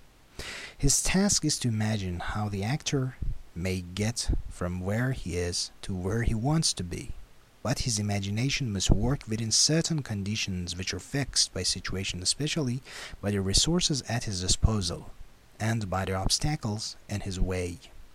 His opportunity area consists of the course of action really open to him, that is, those which he is not precluded from taking by some limiting condition. It may be, of course, that he has no opportunity area at all, or that the opportunity area is a very restricted one. پس اولین کاری که باید برنامه ریز در پیش روی خودش داشته باشه اینه که تمام مسیرهای اقدام ممکن رو در نظر بگیره مورد توجه قرار بده. تمام مسیرهای ممکنی رو که برای رسیدن به اهدافی که او دنبال می‌کنه می‌تونه او رو کمک بکنه. باید تمام اونها رو در نظر بگیره. اما تمام در نظر گرفتن تمام این مسیرهای اقدام باید توأم باشه یعنی این تخیل کردن یا این در نظر گرفتن تمام مسیرهای ممکن باید توأم باشه با اینکه حواسش به این باشه که آقا داره توی یه شرایط مشخصی کار می‌کنه که ثابت هستن این شرایط و یه امکانات و منابع و ابزارهای مشخص و محدودی در اختیار او هست با موانعی روبرو هست. و ممکنه عملا عملا نتونه به خیلی از اون تخیلاتی که در ذهن داره برسه. پس و مرحله اول تحلیل وضعیته می‌شناسید اینو دوستان تحلیل وضعیت رو توی کار حرفه ایتون هم زیاد انجام دادید دیگه. دو. تشریح و باز کردن هدف یا اهداف. An end is an image of a future state of affairs towards which action is oriented. The formulation of the ends may be extremely vague and diffuse. If so, it may have to be reduced to specific or operational terms before it can serve as a criterion of choice in the concrete circumstances. خب اهداف میتونه خیلی پیچیده باشه میتونه خیلی مبهم باشه چون به حال یک تصویری از وضع آینده امور این ابهامی که ممکنه در اهداف وجود داشته باشه کاری که برنامه ریز باید انجام بده اینه که اون اهداف کلان رو بشکنه به اهداف خورتر این هم دوستان کاریه که فکر می‌کنم حالا هم توی کار حرفه ایتون و هم توی کارگاه هایی که گذروندین تجربهش رو دارید. و اینا اینا پیشرفته تر میشه در مثلا روی کرده بعدی به ویژه برنامه استراتژیک که میاد. پس کاری که برنامه ریز انجام میده اینه که اون اهداف مبهم کلی رو بشکنه به اهداف عملیاتی و اهداف مشخص ریزتر. توی این موضوع با دو شکل این این اهداف یعنی می‌تونه دو عنصر داشته باشه. An end may be thought of as having both active and contextual elements. The active elements are those features of the future situation which are actively sought and the contextual are those which, while not actively sought, nevertheless cannot be sacrificed without loss. without loss. چیه منظور؟ میگه که ما یه اهداف اکتیو حالا اهداف اهداف بلفل یا اهداف جاری و یک سری اهداف زمینه ای داریم باید به هر دوی اینها توجه بشه توی این مرحله. برای برای مثال اهداف جاری یا active و کانتکستوال زمینه ای رو اگر بخوایم از هم جدا کنیم خودش یه مثال جالب و کمدی می‌زنه. میگه که یه مردی رو در نظر بگیرید یه آدمی رو در نظر بگیرید که خونش موش داره و خب هدف این آدم چیه؟ اینه که این موش از بین برن دیگه. خب این فرض کنید میاد خونش رو آتیش می‌زنه و کل خونش رو آتیش می‌زنه. مثلا حالا خونه چوبی در نظر بگیر با آتیش زدن خونه به هدف اکتیوش می‌رسه. هدف جاریش یا بلفلش می‌رسه. اما هدف کانتکستوالش رو چیکار می‌کنه؟ از بین می‌بره چون کل خونه رو سوزونده. پس وظیفه برنامه ریز اینه که هم مولفه های active و هم مولفه های contextual رو در اون اهداف دنبال بکنه و شناسایی بکنه و این رو مشخص بکنه. اینا رو هم شما می‌شناسید دیگه چون کار حرفه‌ای کردید می‌دونید داستان چی مرحله بعدی طراحی course of action هست courses of action هستش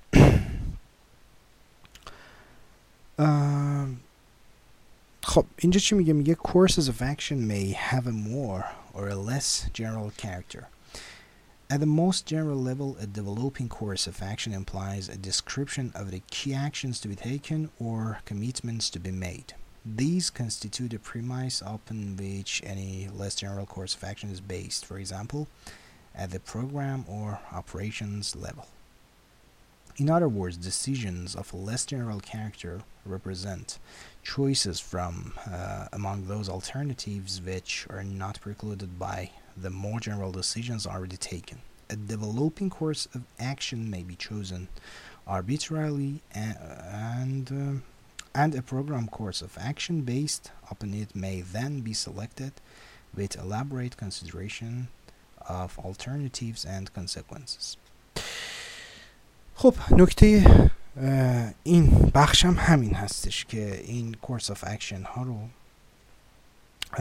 باید هم در سطح کلان و هم در سطح مسیرهای اقدام رو هم در سطح کلان و هم در سطح خرد مورد توجه قرار بده سطح کلان همون key action ها هستن اقدامات کلیدی و سطح خرد همون course of action های اجرایی.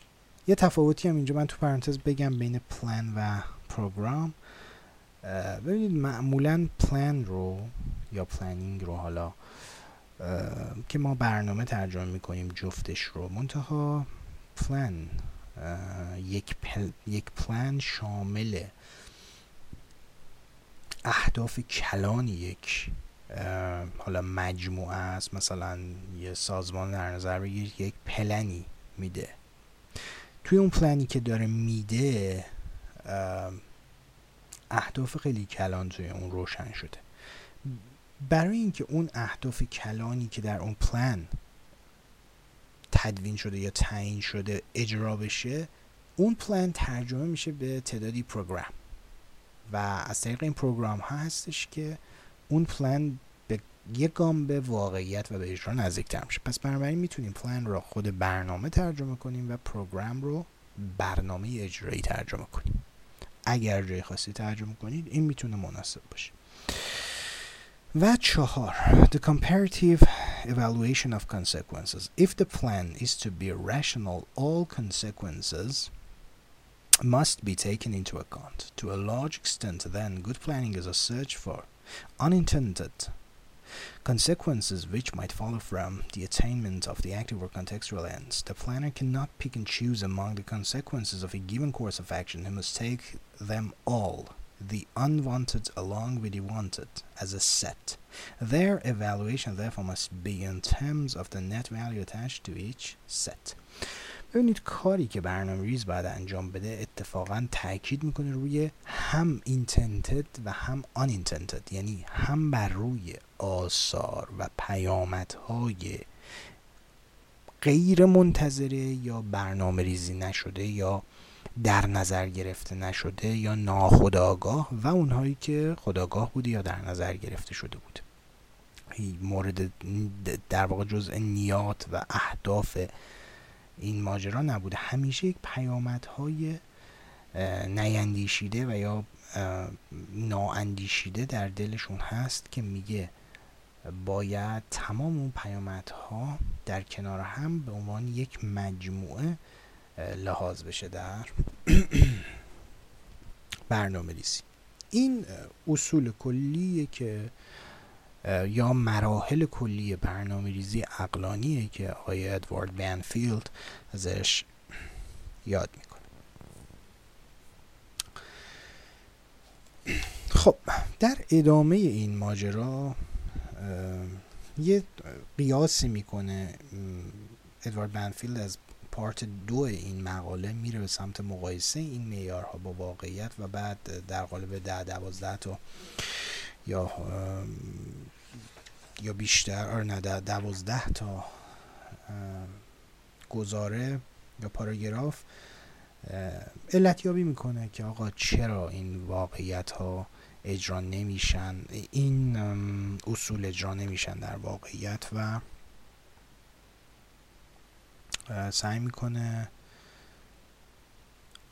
یه علتیابی بکنه. اما دو تا نکته مهم دیگه که تو این مقاله به چشم می‌خوره و ما از اون می‌گذاریم به خودتون واگذار می‌کنم اگه خواستید.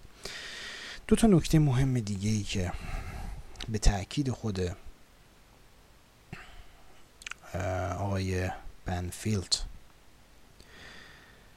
اینجا مطرح شده رو من بخونم و بعد بریم سراغ میرسون. میگه که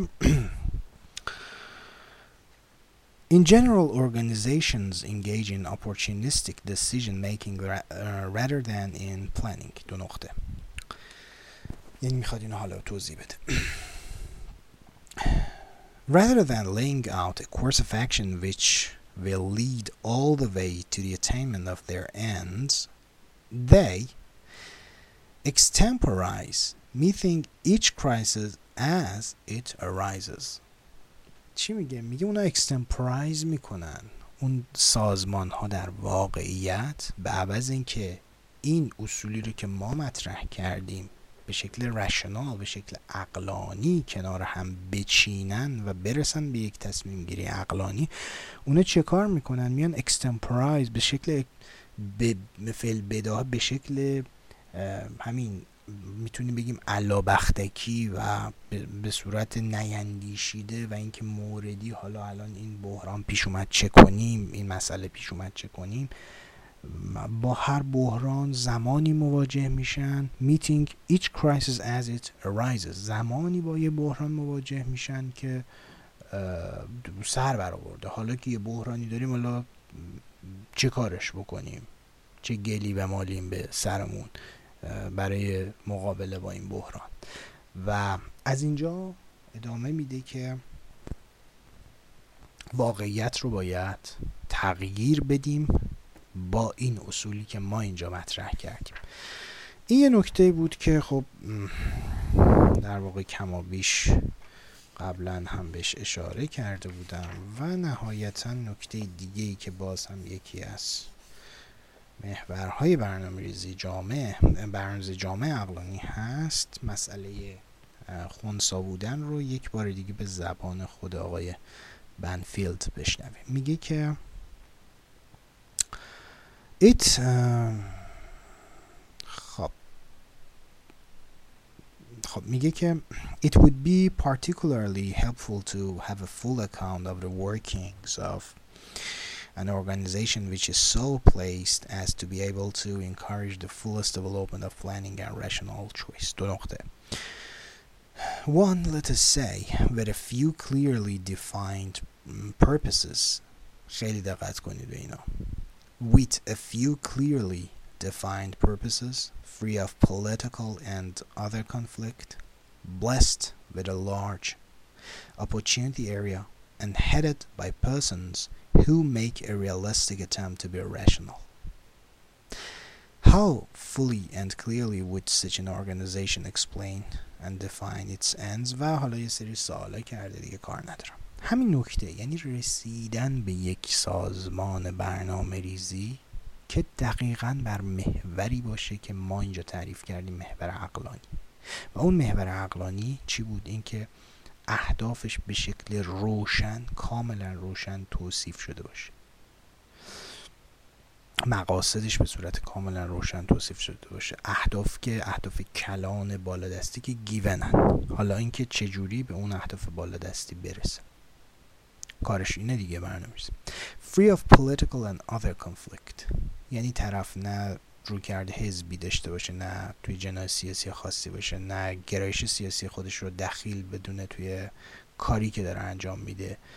فرض کنید مثلا طرف گرایشات چپ داره مارکسیست هستش یا اصلا سوسیالیست هستش و بعد داره توی نهاد برنامه‌ریزی کار می‌کنه در مورد موضوع فقر. اهداف بالادستی گفتن که پاکسازی بکنید زاغه ها رو و حالا طرف یه برنامه ریز بعد بگرده دنبال بهترین راه برای پاکسازی زاغه ها و زیست غیر رسمی یعنی چی؟ یعنی اینکه از منظر rational comprehensive طرف اون رویکرده که خودش رو باید بذاره پشت در سازمان موقعی که پاشو می‌ذاره توی سازمان. و بر اساس کاملا عقلانیت ابزاری تصمیم گیری بکنه چجوری برسم به این هدف پاکسازی زاغه. فارغ از دیدگاه ایدئولوژیکی که دارم و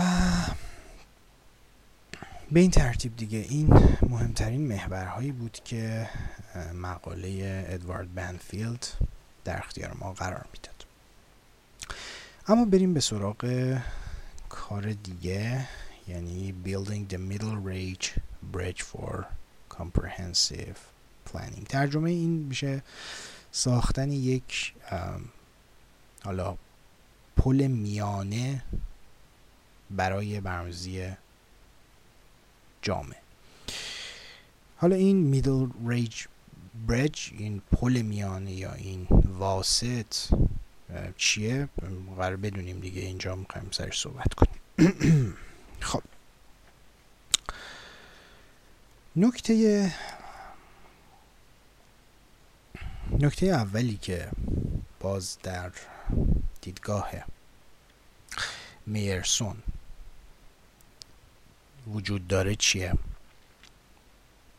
در صفحه 130 میرسون باز همون حرف آقای بنفیلد رو تکرار می‌کنه.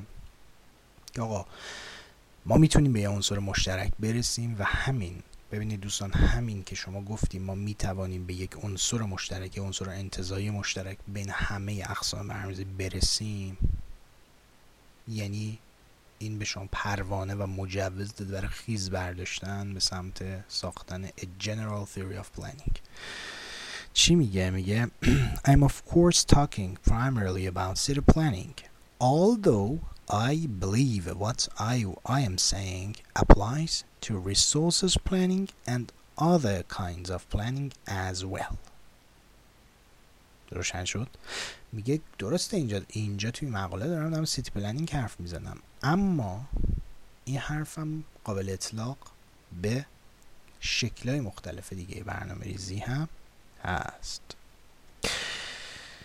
ببینید صحبتی که ادوارد بنف... مارتین میرسون اینجا می‌کنه تفاوتش با بنفیلد چیه؟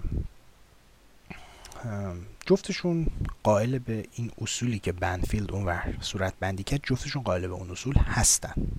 اهداف given هستن مرمیز بر خونسا باشه free of conflict باشه free of political ideology باشه و تمام اینا. و یه متد عقلانی باید به کار بگیره و حالا در خلال به کارگیری این متد عقلانی می‌تونه از انواع اصول علمی و اینا یعنی استفاده بکنه. اینا دارن میگن برنامه ریز باید این شکل و شمایل رو داشته باشه.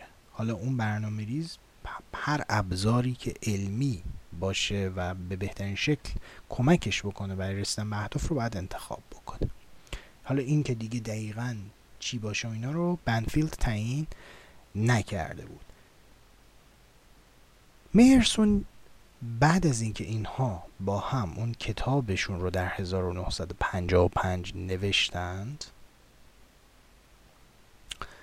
و همین Politics Planning Public Interest و دیدن که واقعیت چیز دیگری است نیروهای سیاسی و نیروهای بازار دخالت می‌کنن در تعیین شکل محیط مصنوع. مارتین میرسون این متن رو می‌نویسه به عنوان یک پیشنهادی برای محقق شدن یا تسهیل کردن تحقق برنامه ریزی جامعه. یعنی میگه که واقعیت خوب کار نمی‌کنه. واقعیت بر اساس اصول عقلانی تصمیم گیری اصول عقلانی کار نمی‌کنه. بنابراین من میام این پیشنهادها رو میدم به شما. برخی از عبارات این بی اندازه جالب و تاریخیه. دوستان اینا کلاسیک ترین متناست. یعنی اصاره مکتب برنامه‌ریزی عقلانی رو از دل این دوتا متن بکشید بیرون. 1956 این رو نوشته. ببینید اینجا حرف حرف آقای میرسون چیه؟ اینه که من میام یک چارچوبی به شما ارائه میدم. این چارچوبی که ارائه میدم می‌تونه کمک بکنه برای رسیدن به برای نیل به اون اهدافی که برنامه‌ریزی comprehensive مطرح کرده. و اون چارچوبی که ارائه میدم چیه؟ از دو نوع حرف می‌زنه. یک برنامه ریزی بلند مدت جامع و یک برنامه ریزی که خودش بهش میگه middle middle range یعنی یک یک مرحله واسطی که هم به زمانی طرحهای مثلا 5 تا 10 سال است و هم میانه ای هستش هم یک حد واسطی هستش بین هم یا شورت کات شورت ران پلنز هم بهش میگه بین اون developmental politics of government و long range master plan ها. بین اینها یه میانه ای رو می‌خواد. پیشنهاد بکنه حرفش اینه که آقا ما باید یه میانه ای رو ارائه بکنیم یک واسطی رو ارائه بکنیم که این واسط بتونه چیکار بکنه این واسط بتونه این کار رو بکنه to provide the framework for the build for the home builder who must decide how many units he should as well as he can as well as can build next year for the government official who must decide whether the signs of unemployment in the locality require special public action. For the appointment appointed commissioner who has no sense of whether a particular policy which his agency might follow and obtain bonds to execute will fit in with other current city policies. For the industrialist who wants to know what specific land use change will be made in an area within the next few years before he commits his corporation's resor- uh, resources. And for the redevelopment agency, which has no knowledge as to what the effects of previous long clearance projects have been and the lessons that can be learned from them. برای اینا یعنی برای اینکه اون بساز بفروش یا اون مسکن ساز بدون داستانش چیه چه چند تا باید باید بسازه اون صاحب منصب حکومتی بتونه تصمیم بگیره از طریق اینکه اون نشانه های بیکاری رو توی منطقه خودش بتونه رسد بکنه و الی آخر تمام این موارد رو. برای اینکه اینها رو بتونه پروواید بکنه از میدل گراوند پلانینگ یا برنامه ریزی حد میانه استفاده می‌کنه. و برای همین میاد صحبت از چند تا function یا چند تا عمل کرد می‌کنه. پنج تا عمل کرد رو مطرح می‌کنه که میگه این پنج تا عمل کرد باید اضافه بشن به long range planning. ببینید این نمی‌خواد long range planning نمی‌خواد اون long range master plan ها رو بزنه. اون long range master plan ها سر جاشون قرار بمونه. قراره تسهیل بشه اجرای اونها رو. چگونه؟ پنج تا function مطرح می‌کنه. اون function ها چیه؟ خودش خودش این رو تصریح می‌کنه. میگه The additional functions I propose are suggested not to detract from long-range planning but to make it more meaningful. نمی‌خواد اونو بزنه کنار. می‌خواد اضافه بکنه. می‌خواد اون رو معنادارتر بکنه اون long range planning. I propose that we consider whether the following middle ground community planning functions are appropriate to our province. 1. اولش A central intelligence function خیلی نکته مهم دوستان و تاریخی و بعد مرحله بعد که من اینو تحلیل کردم در مورد بنیادهای این حالا من چون یه گریزی بعد از این می‌زنم به بنیادهای این رویکرد برنامه‌ریزی عقلانی بعد از اینکه این دوتا متن رو تحلیل کردیم این این عبارات رو به خاطر بسپارید و زیرش علامت بزنید خط بکشید هرچی A central intelligence function این function اوله To facilitate market operations for housing, commerce, industry and other community activities through the regular issuance of market analysis function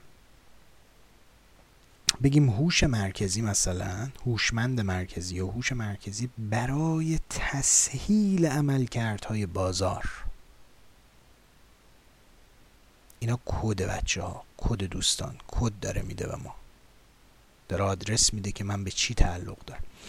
To facilitate market operations for housing برای عملکردهای بازار در حوزه مسکن در حوزه صنعت در حوزه تجارت و سایر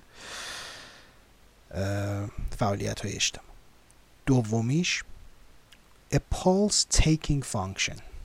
Pulse taking function هم یعنی معاینه می‌خواد بکنه. عمل کردی که داره رصد می‌کنه یا داره معاینه می‌کنه.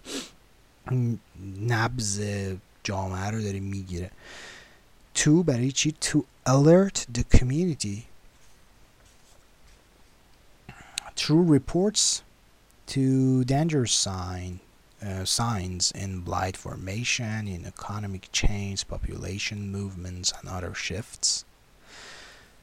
پس کارکرد دومی رو که میگه اضافه بکنید اینه که بیاد یک سری گزارش هایی بده نسبت به دنجر ساین ها یعنی علامت های خطری که در مورد مثلا چه می‌دونم یه منطقه شهری دچار فرسودگی داره میشه این پیامدهایی داره در مورد تحولات اقتصادی در مورد جابجایی های جمعیتی و سایر تغییر و تحولاتی که ممکنه رخ بده. سه. A policy clarification function. To help frame and regularly revise development objectives of local government. فانکشن یا عملکرد ایزاه خط مشی یا روشنسازی خط مش یا سیاست. اینجا هم باز یه پرانتز باز می‌کنم. رشته کلام از ذهنتون در نره. بین politics و policy توی ترجمه اگر خواستید متنی رو ترجمه بکنید و اینا کنار هم بودن قاعدتا گذاشتن policy سیاست.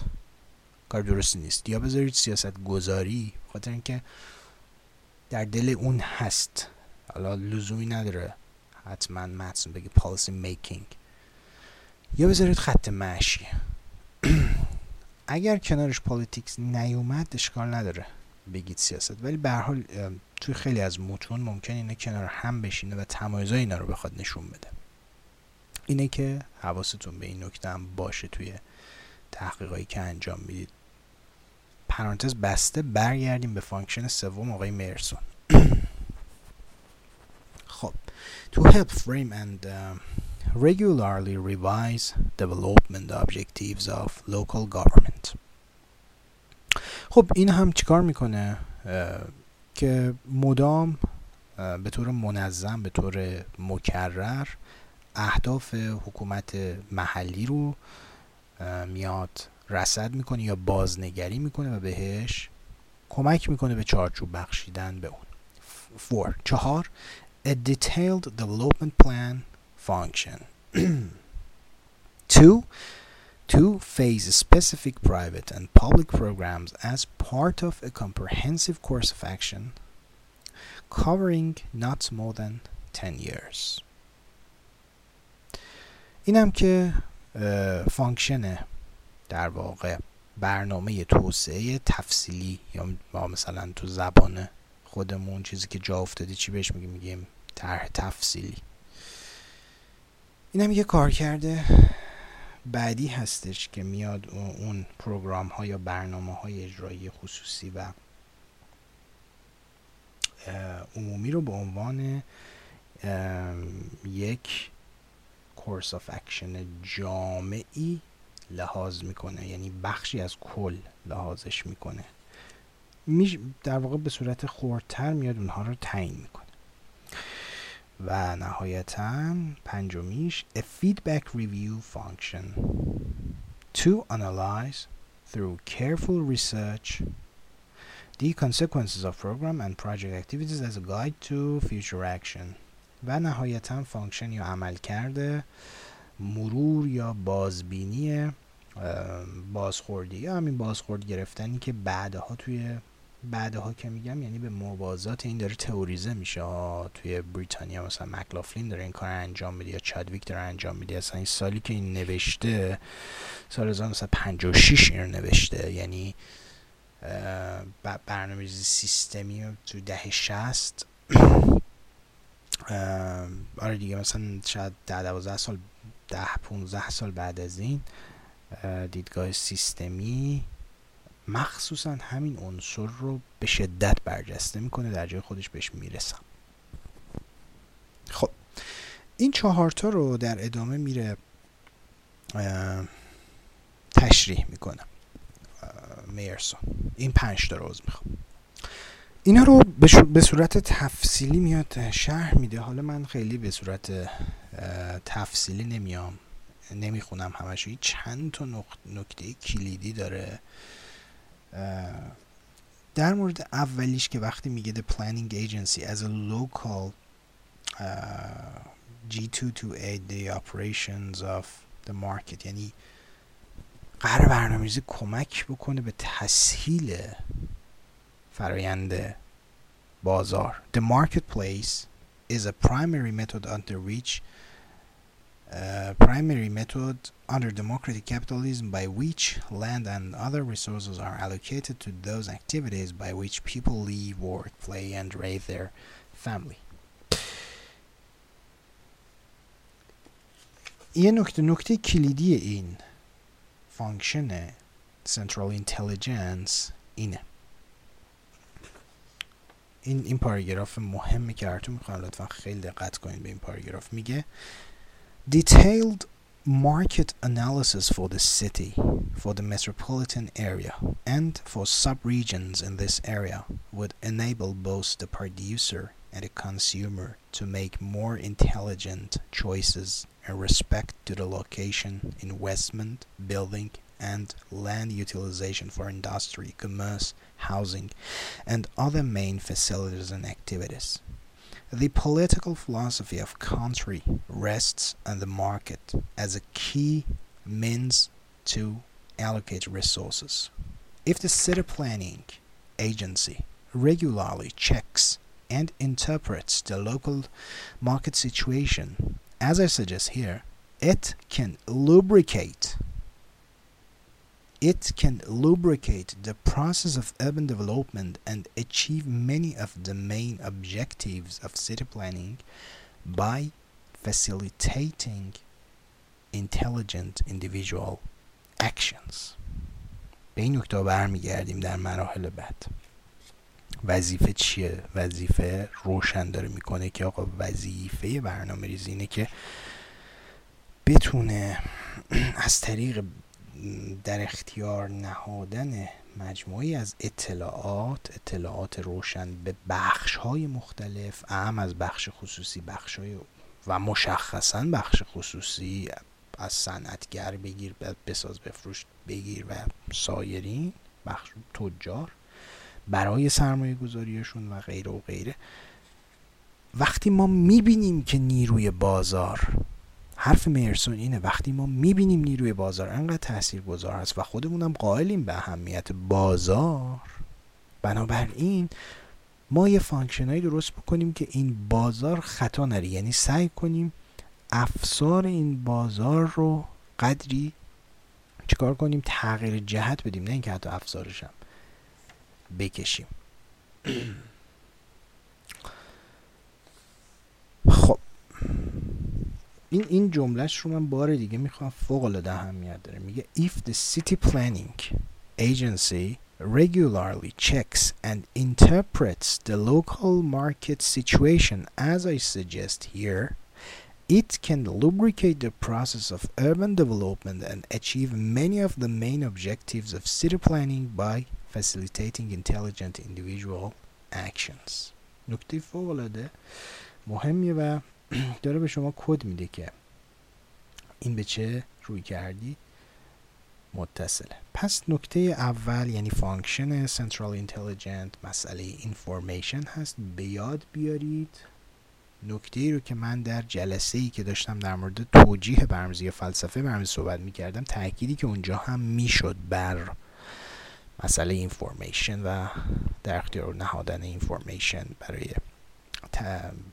در واقع کار خوب کار کردن بازار نکته دوم خیلی روشنه function دوم خیلی روشنه که همون تاکید بر pulse taking هستش که اینجا میگه نهاد برنامه ریزی در مقام یک پاسبان هستش برای رصد کردن علائم خطر و این علائم خطر سازمان برنامه ریزی البته صرفا نباید چک کننده مشکلات باشه بلکه یه نقش تجویزی هم داره و میگه اینجاست که ما رو میرسونه به بحث سیاست. وقتی ما رو رسوند به بحث سیاست اینجا می‌رسیم به function سوم policy clarification خب سوال اینجا اینه دیگه اگر این برنامه‌ریزی جامع عقلانی هستش این policy maker نیست برنامه ریزی. حواستون باشه policy maker نیست. policy ends و values امور گیون هستند برای برنامه ریز اقلانی جامعه. اون اون هیچ کاری نمی‌تونه بکنه در تعیین اینها. اما یک کاری می‌تونه بکنه و اون چیه؟ این که سازمان برنامه ریز درسته قرار نیست که تصمیم گیری سیاسی رو بر داشته باشه بلکه فقط می‌تونه پیامدهای تصمیمهای سیاستی پالیسی تصمیم های سیاستی یا تصمیم های خط مشگذاری گوناگون رو بیاد روشن بکنه. بگی که آقا جون اگر شما این سیاست رو بری این پیامدها در رو در پی خواهد داشت پس بهتر یعنی توصیه بکنه گزارش بده مشورت بده به سیاست گذاران بالا دستی خودش. خودش سیاستی نمی‌گذاره. این جزء اصول اصلیه رویکرد برنامه‌ریزی عقلانی جامعه. پس میگه برای روشن کردن توضیح و شناسایی policy ها توی این function در واقع مورد استفاده قرار می‌گیره این function و برنامه ریزان مشورت میدن و شرایط متحول شده واقعیت رو گزارش میدن به بالادستی ها. خب. نکته بعدی detailed development plan function هست. این چیه؟ the planning agency as the preparer of a short range comprehensive plan spelling out specific actions to be taken این بین development developmental policies of government و long range master planning بین این دوتا میاد قرار میده short run plans رو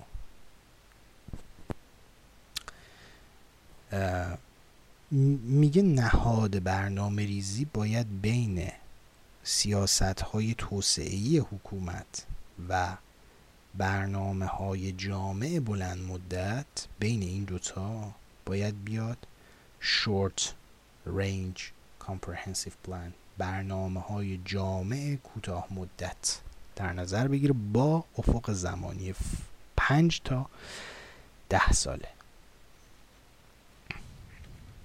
نکته ای که وجود داره برای بسیاری از چرا این رو مطرح می‌کنه؟ میگه به خاطر اینکه خیلی از سیاست مدارا اون long range comprehensive plan ها رو اون طرحهای جامع کلان رو long range رو انقدر کلی می‌دونن خیلی از سیاست مدارا که معتقد هستند اساسا واقعی نیست و اساسا نمیشه به اونها رسید.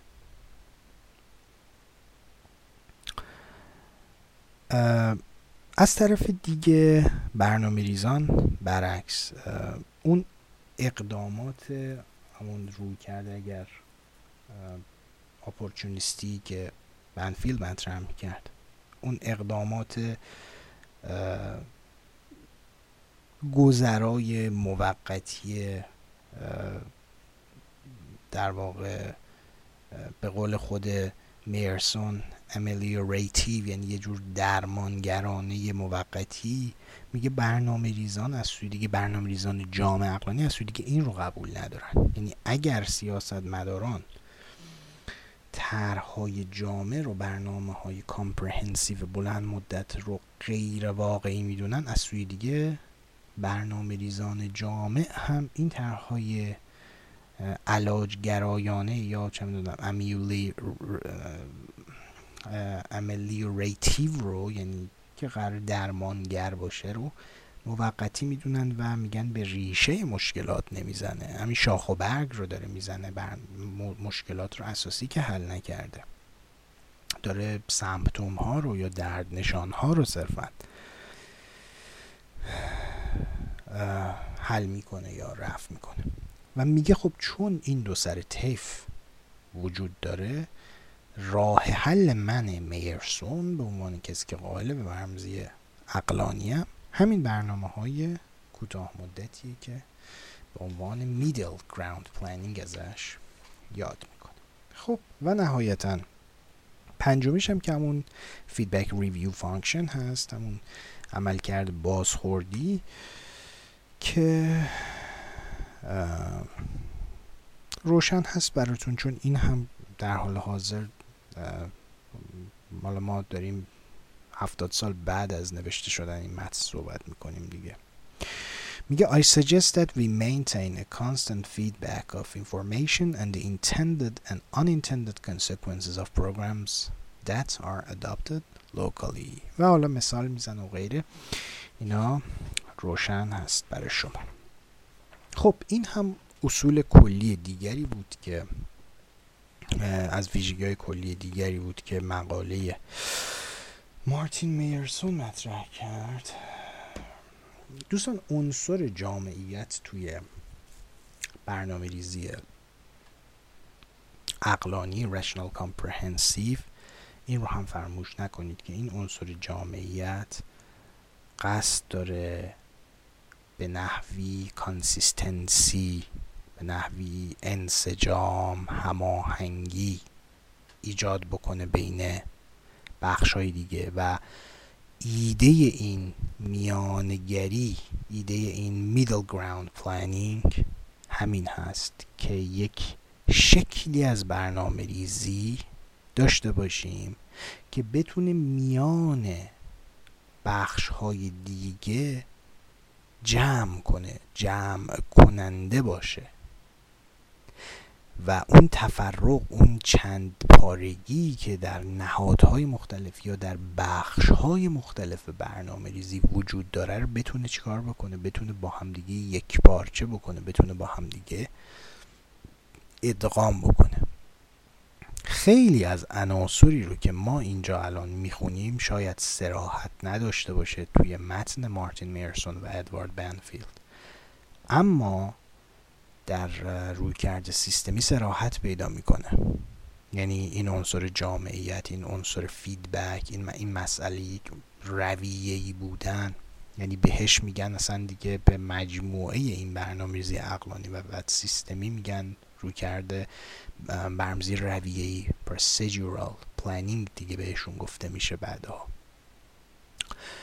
و خیلی از این عناصر برنامه rational comprehensive رو رویکرد سیستمی می‌گیره از آن خود می‌کنه. از جمله همین مسئله ادغام کردن بخش های متفرق برنامه‌ریزی رو.